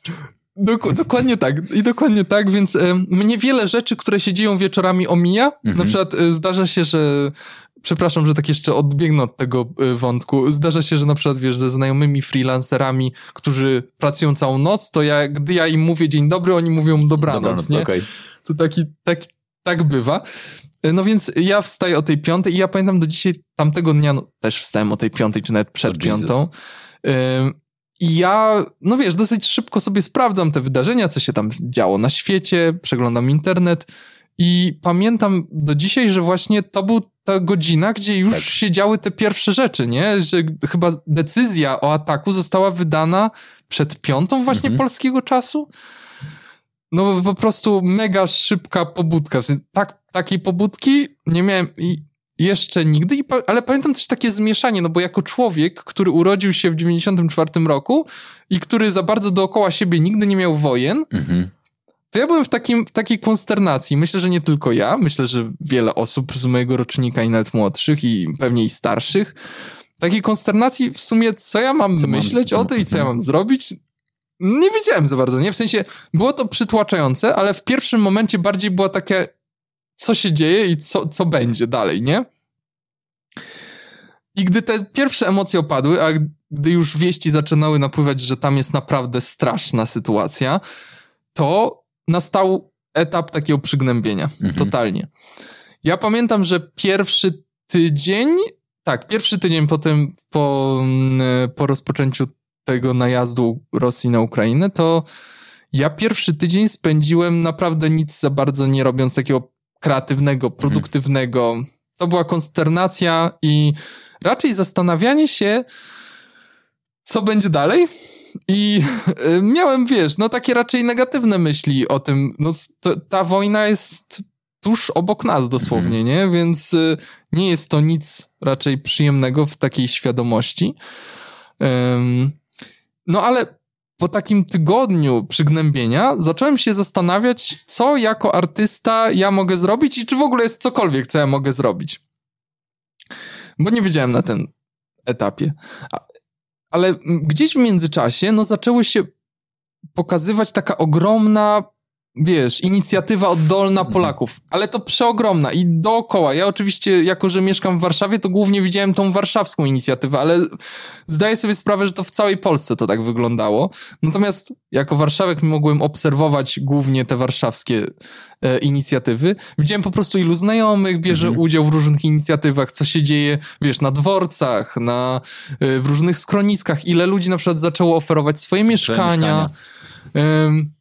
I ta pomoc taka, nagle zastąpiła te uczucie takiej, ta pomoc i to, co we mnie wywołało takie pozytywne uczucia, wyparło bezradność. Tę bezradność i te przygnębienie, nie? A raczej powoli zaczynało wypierać. I gdy ten etap się zaczął, takiego wypierania tych emocji negatywnych, które oczywiście nie zostały tak totalnie gdzieś tam zakopane, tylko gdzieś tam były nadal, ale one były w mniejszości zdecydowanej, to ja już poczułem się bardziej tak pewnie artystycznie i wtedy gdzieś tam, w moich myślach dochodzi do takiego przemyślenia, co mogę zrobić faktycznie, serio. I że jako artysta zaczynam się zastanawiać, że mam w sobie sporo różnych emocji, czas to pokazać. No i przepełniony tymi emocjami stwierdziłem, że po prostu zrobię to, co umiem zrobić najlepiej, czyli wyrażę siebie za pomocą zdjęcia lub też jakiegoś właśnie fotomontażu.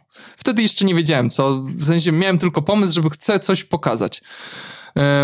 Ale też im więcej obserwowałem tej pomocy, tej oddolnej i szczególnie udostępniania mieszkań, domów, biur, nie, to bardziej się przekonywałem w tym, że ja chcę pokazać właśnie nie jakiekolwiek te negatywne emocje. Ja chcę pokazać tę wdzięczność wobec Polaków, że chcę pokazać też, oddać im hołd. Tym wszystkim, którzy przyjęli właśnie Ukraińców pod swój dach, ale też chcę w jakiś sposób pokazać Ukraińcom, że są bardzo mile tutaj widziani, nie? I zacząłem od dosłownie wzięcia kartki papieru, bo czasem właśnie tak się zdarza, że gdy chcę coś takiego super przemyślanego stworzyć, to zaczynam od kartki papieru. I nawet nie od rysunku. Zacząłem od rysunku takiego, że sobie narysowałem, kadr jako taki prostokąt i stwierdziłem, że przedzielę na pół, bo takie kadry lubię, ale też i to trochę nawiązuje do flagi. No bo też gdzieś w międzyczasie sobie pomyślałem, że skoro to ma nawiązywać do obydwu państw, to powinno być po prostu w ich kolorystykach, a skoro powinno być w ich kolorystykach, to jakoś do tych flag nawiązywać, nie?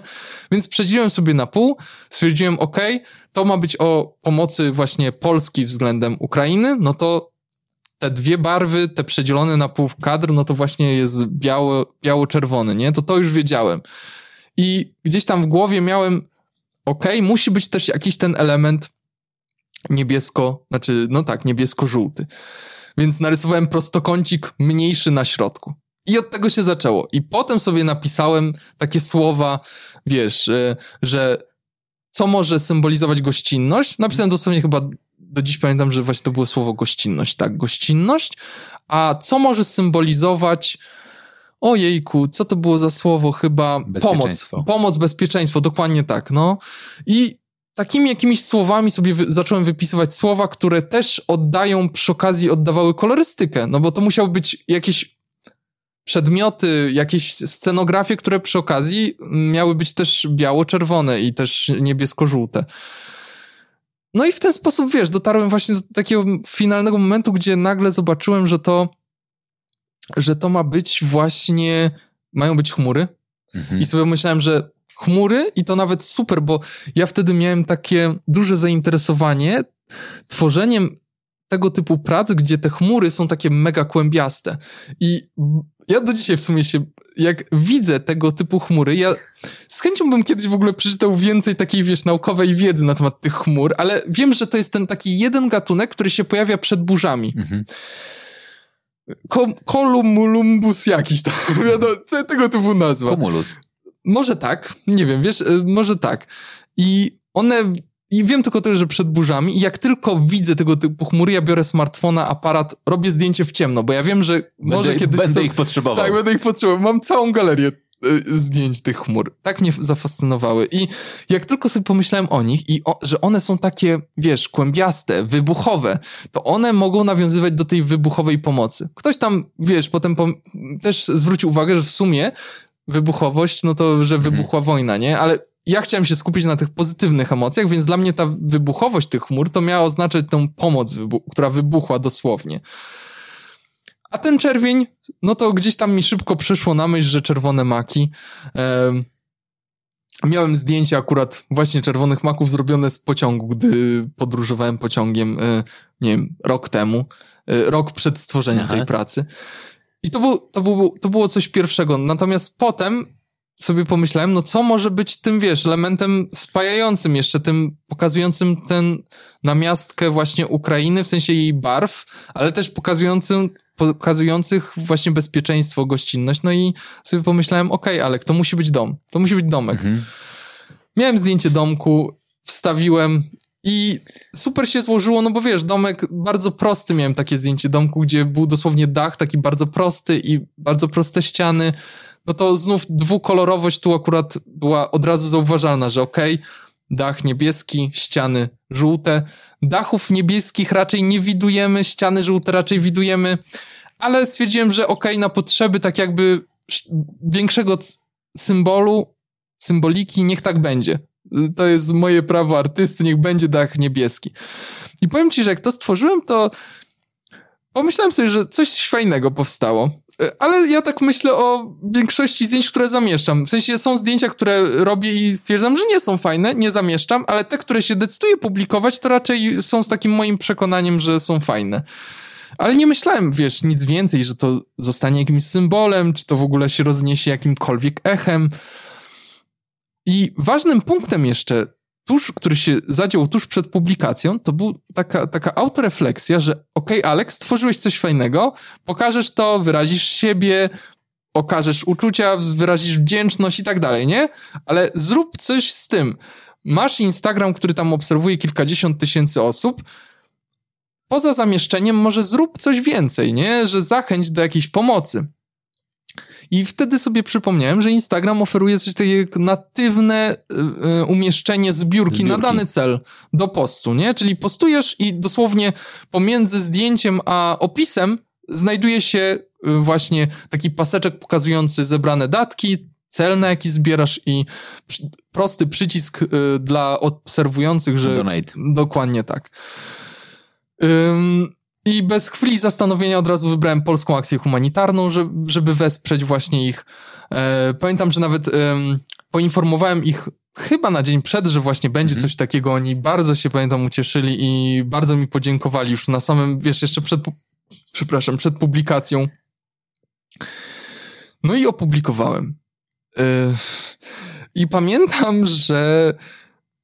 Ja opublikowałem to jakoś po południu, no więc czasu do tego, gdy idę spać, nie było wiele. Ja pamiętam, że widziałem, że się podoba ta praca, że sporo ludzi komentowało mi kolorami, barwami, serduszkami, wiesz, serduszko czerwono, białe, niebiesko-żółte, że ludzie komentowali też, że genialna symbolika i tak dalej. Natomiast skala tego była porównywalna, powiedzmy, z taką skalą odbioru innych moich zdjęć, no bo to było dosłownie kilka godzin przed snem. Poszedłem spać i obudziłem się z jakimś tryliardem powiadomień na telefonie. W tym widziałem SMS-a od znajomego: Alek, czy ty widziałeś, że ciebie podał dalej premier? ja tak, co się właśnie wydarzyło w ogóle? I dopiero wszedłem w telefon, zacząłem powoli odgruzowywać się z tych powiadomień i zobaczyłem tam mnóstwo jakichś właśnie udostępnień, począwszy właśnie od premiera, po byłego premiera, bo Donald Tusk też udostępnił, po jakieś gwiazdy, sportowców i tak dalej, więc byłem w szoku i no, byłem świadom, zaczynałem być świadom, że to jest coś więcej.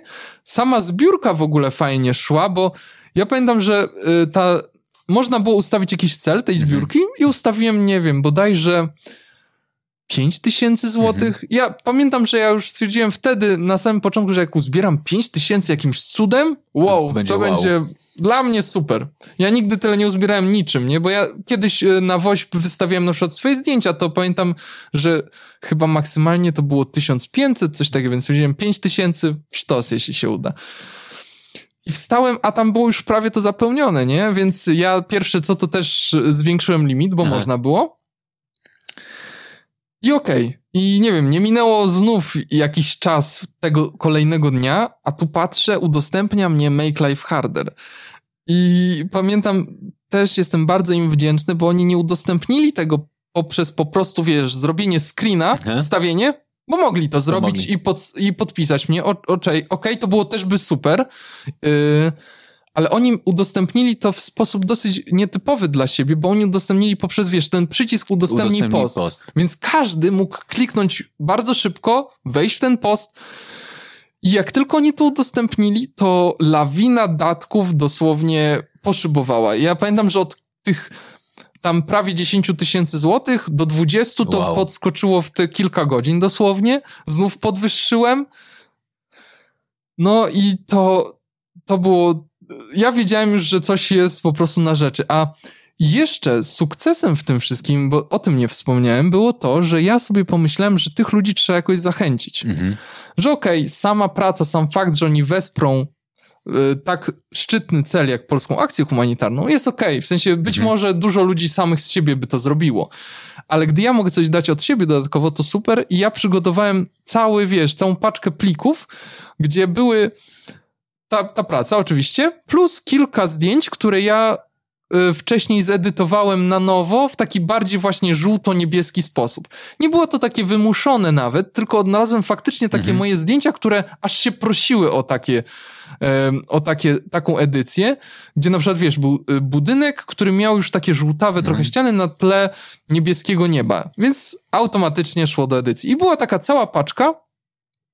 I każdy, kto wpłacił dowolną sumę, mógł do mnie napisać prywatnie, wysyłając mi dowód wpłaty i ja mu odsyłałem, wiesz, paczkę właśnie do ściągnięcia. Super to zagrało, ale powiem ci, że o ile na początku myślałem, że to będzie genialny pomysł, bo ja to ogarnę, o tyle, gdy to się stało wiralem, no to jeśli sobie pomyślisz, że finalnie zbiórka na samym Instagramie zakończyła się na 36 000 chyba, no to jeśli jedna osoba mogła wpłacić maksymalnie chyba 100 czy 200 zł, no to dzieląc to otrzymujesz ilość wiadomości, na które osobiście musiałem odpisać.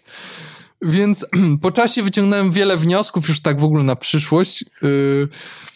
Pamiętam w ogóle, zostałem pewnego razu zaproszony na taką prelekcję, gdzie... Całą prelekcję poświęciłem tylko tej pracy i tylko tej zbiórce. I to był fajny pretekst, żeby w ogóle na chwilę się zastanowić, co mogłem zrobić lepiej. I to wyszło super, bo wypisałem plusy, minusy. Myślę, że to dało sporo tym ludziom, którzy to słuchali, no bo niewiele jest zbiórek na Instagramie takich tych natywnych, a ja to myślę, że ten temat nieźle tak jakby przekopałem informacyjnie, więc... Z perspektywy czasu ja bym dzisiaj pewnie zrobił zbiórkę na jakimś pomagam chyba, albo na zrzutce i tam można ustawić automatyczną odpowiedź na przykład dla tych wpłacających. Ale ja tego nie wiedziałem na początku, więc ja te wiadomości, plus wiesz, nagle też zaczęły się odzywać firmy, które z chęcią by wsparły tę zbiórkę w zamian za na przykład licencję do tej pracy, żeby wstawić na przykład u siebie i się pochwalić, że oni też są solidarni z Ukrainą.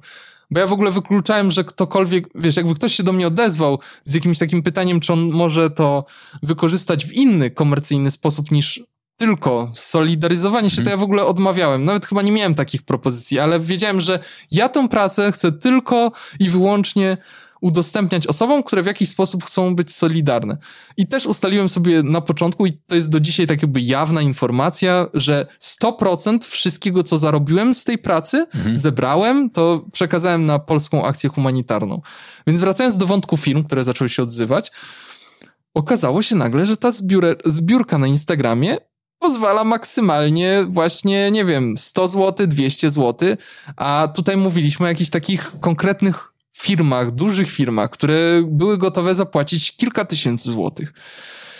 No i wtedy szybko postanowiłem, bo też czasu na decyzji w tym całym zamieszaniu nie było za wiele, postanowiłem, że po prostu okej, Alek, poddaję się z liczeniem wszystkiego poza, ja mówię tym firmom, przelewajcie po prostu na Polską Akcję Humanitarną, wysyłacie mi dowód i ja udostępniam wam ten plik. Było sporo tych firm. Jak mnie zapytasz ile, nie wiem. Gdy zapytasz mnie ile zebrałem w ten sposób, też powiem, że nie wiem, ale ja tak z jakichś takich szacunków mogę tylko przewidywać, że to jest po prostu drugie tyle, że może złącznie zebrałem 70 tysięcy złotych, coś w tym stylu, nie?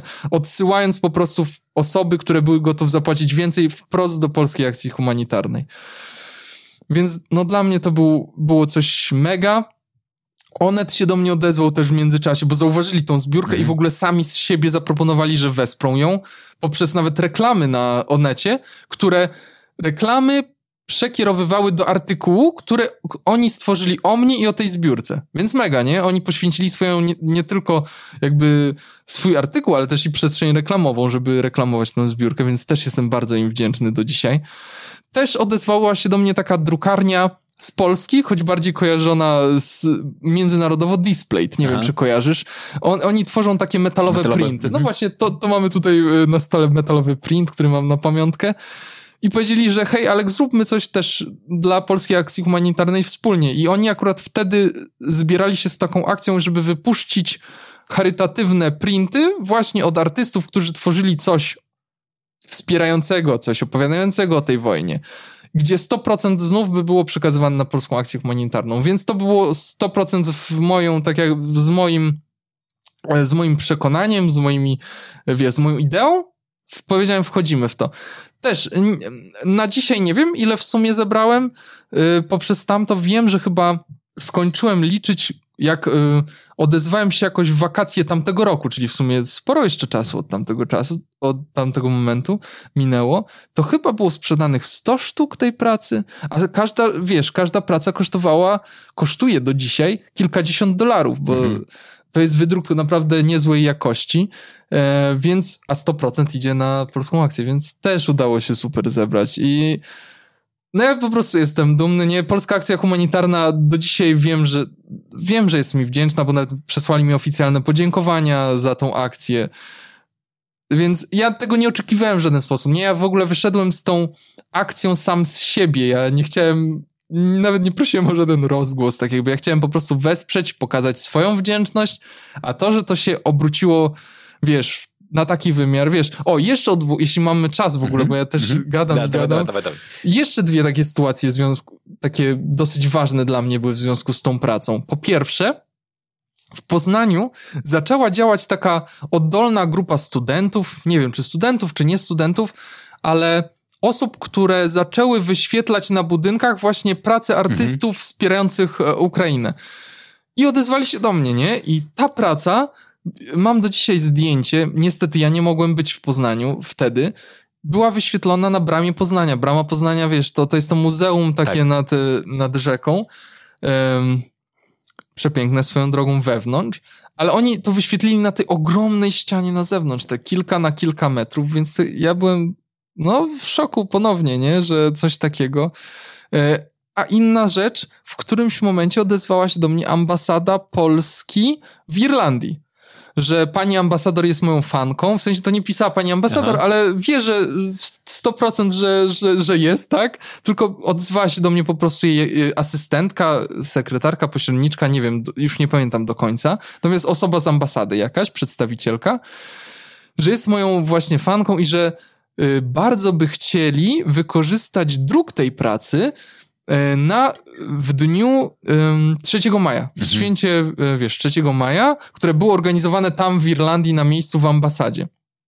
Wykorzystać w ten sposób, że po pierwsze, na zaproszeniach dla wszystkich gości, i też mam te zaproszenie, dostałem na pamiątkę, jest właśnie na pierwszej stronie oczywiście jest chyba, żebym się nie mylił, chyba moja praca jest na tej ostatniej stronie, ale w ogóle fajnie jest, bo tam było napisane po angielsku właśnie, że o czym jest ta praca, plus, że zachęcają do wspierania Polskiej Akcji Humanitarnej, więc mega. Ale po drugie, co też jeszcze ciekawsze, oni powiedzieli, że czy byłaby opcja dostać jakiś print tego, bo chcieliby podarować to właśnie święto 3 maja pani ambasador Ukrainy w Irlandii, nie? Jako taki ich podarek i okazanie właśnie solidarności. No i ja im od razu wskazałem na Displate, nie? Aha. Że jest tam taka opcja. Oni, wiem, że skontaktowali się z Displatem i załatwili to. I mam też zdjęcie do dzisiaj, jak pani ambasador Polski właśnie przekazuje pani ambasador Ukrainy tę oto pracę. Więc no, mega sprawa. Jeszcze jedna w ogóle, że przepraszam, ale tak mi się przypominają kolejne sytuacje, bo ich jest naprawdę dużo. Jakiś moment, chwilę temu wyszedł taki filmik nakręcony przez chyba ambasadę Ukrainy w Polsce, taki z podziękowaniami dla Polaków. To była opowieść o Ukraińce, o Ukraińcach chyba, o ich takiej właśnie wędrówce, o tym, jak odnaleźli się w Polsce. I w pewnym momencie tego filmu oficjalnego, który został, wiesz, udostępniony przez prezydenta Zełenskiego, przez jego żonę również. I w pewnym momencie jest taka scena, jak ta Ukrainka, będąca w Warszawie, żyjąca tutaj już po przeprowadzce, po ucieczce z Ukrainy przed wojną, ma na oknie zawieszoną właśnie taki rysunek, tak jakby dziecko to rysowało, nie? Ale to jest właśnie to jest rysunek na podstawie tej pracy i oni w notce prasowej umieścili nawet informacje, nie? Oni ze mną się skontaktowali, że to jest właśnie inspiracja moją pracą, oni wiedzą oczywiście o tym i tak dalej, więc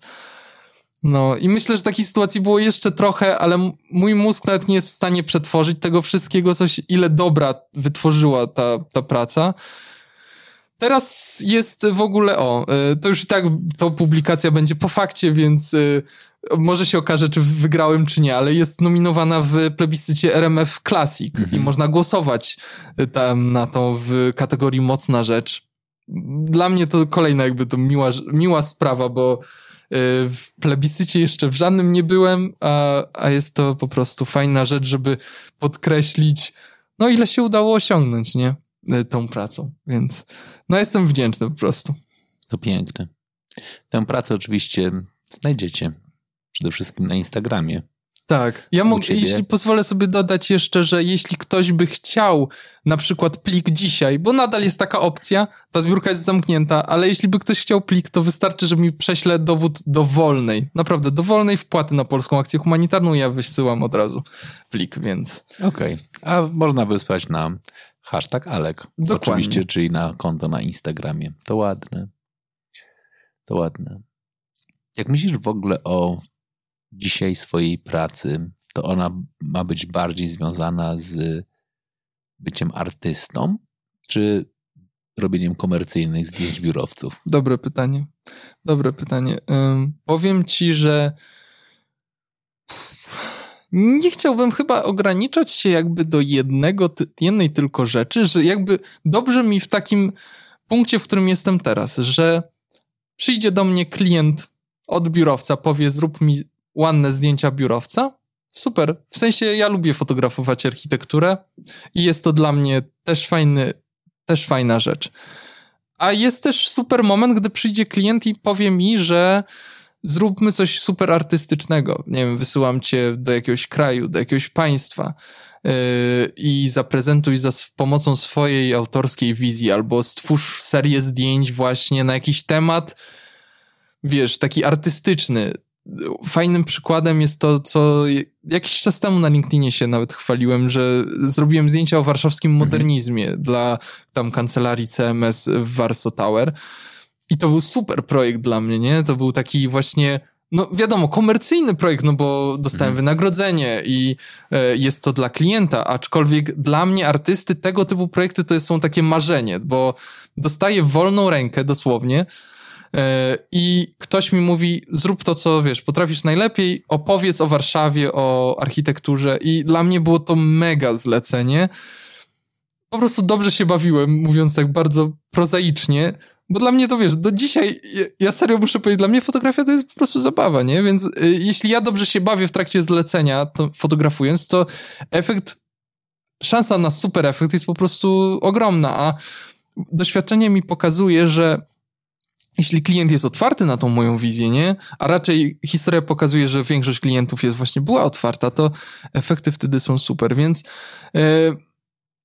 A tą taką ścieżką, czysto artystyczna ścieżka dla mnie, czyli wiesz, tworzenie po to, żeby pokazać siebie, też jest super, ale te wszystkie elementy, nie chciałbym w żaden sposób nigdy chyba się zamykać na tylko jeden. Że wiesz, że chciałbym zawsze i tworzyć takie bardzo komercyjne rzeczy, jak właśnie fotografia architektury, bo lubię architekturę i lubię ją przedstawiać, ale też chciałbym... wiesz, pokazywać swoje tylko rzeczy. Też chciałbym tego typu zlecenia bardziej artystyczne, bo to jest piękna sprawa.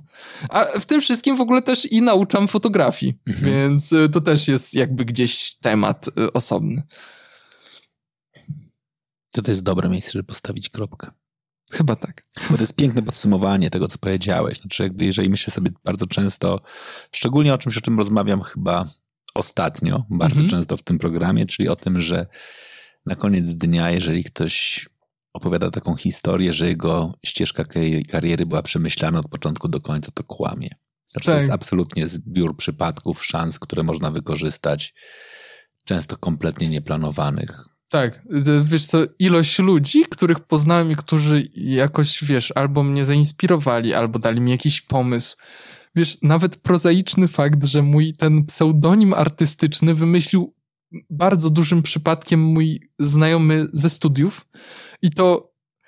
A ty od początku byłeś hashtag Alek? No nie, właśnie. Ja okay. na początku miałem jakiś nick typu na rapie albo wcale, więc coś takiego bardzo z czapy, ale... Jak moi znajomi ze studiów, oni szybko zauważyli, że ja nie chodzę na wykłady, że ja robię fotki, że ja Instagramem się interesuję.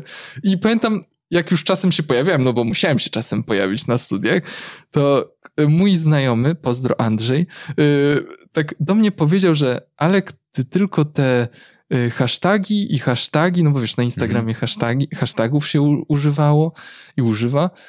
Hashtag Alek. Ja tak sobie w głowie to szybko przekminiłem, co on właśnie wymyślił. Nie dałem chyba poznać po sobie tego. Ale nie wiem, do tego samego dnia ja zmieniłem sobie nick, nie? I z biegiem czasu nawet pomyślałem sobie, okej, to nie tylko jest mój nick, to jest mój w ogóle pseudonim artystyczny i dobrze się z nim czuję. Jest on nawet taki charakterystyczny. No więc tak, zbiór w ogóle takich przypadków osób napotkanych jest niewiarygodny i serio, jeśli ktoś chce tak sobie zaplanować od A do Z, to nie wiem, to chyba się nie uda. W sensie, jeśli do momentu, dopóki nie jesteś otwarty na różne możliwości i różnych ludzi, to po prostu ma mniejsze szanse na powodzenie, więc... No. A wiesz, moim w ogóle założeniem od początku nie było, żeby być jakkolwiek rozpoznawalnym, znanym. Moim założeniem i nadal jest, żeby ktoś patrząc na moje zdjęcie wiedział, że to ja, ale nie, że ktoś widząc mnie wiedział, że to ja. W sensie, okej, to z biegiem czasu idzie w tą stronę, że okej, ludzie rozpoznają mnie i tak dalej, ale dla mnie o wiele ważniejszym elementem od samego początku i nadal tak jest, że to jest to, jak ktoś widzi moje zdjęcie i wie, że to ja. A takie sytuacje się zdarzają coraz częściej, nie? Widzę w internecie, że ktoś skomentuje... Nie musiałem nawet, tego typu komentarz, nie musiałem sprawdzać, kto. Wiem, że to ty. I to jest dla mnie największy komplement, nie? Więc No. Niech zdjęcia będą wizytówką. O, dokładnie tak. Niech one mówią, kto jest ich autorem. A wam bardzo dziękuję za to, że wysłuchaliście tej audycji do końca. To jest ten moment, żebyście po pierwsze weszli na Instagram, #Alek, jeżeli chcecie dostać polską gościnność i kilka innych zdjęć. Pamiętajcie, tak, wpłacajcie pieniądze na Polską Akcję Humanitarną, pomoc dla Ukrainy i pamiętajcie o tym, żeby przesłać potwierdzenie wpłaty, a wtedy Aleksander, który uwielbia sobie dorzucać dodatkowej roboty, z chęcią wyślę wam tę paczkę. Dokładnie tak. Dzięki bardzo. Dzięki wielkie za zaproszenie.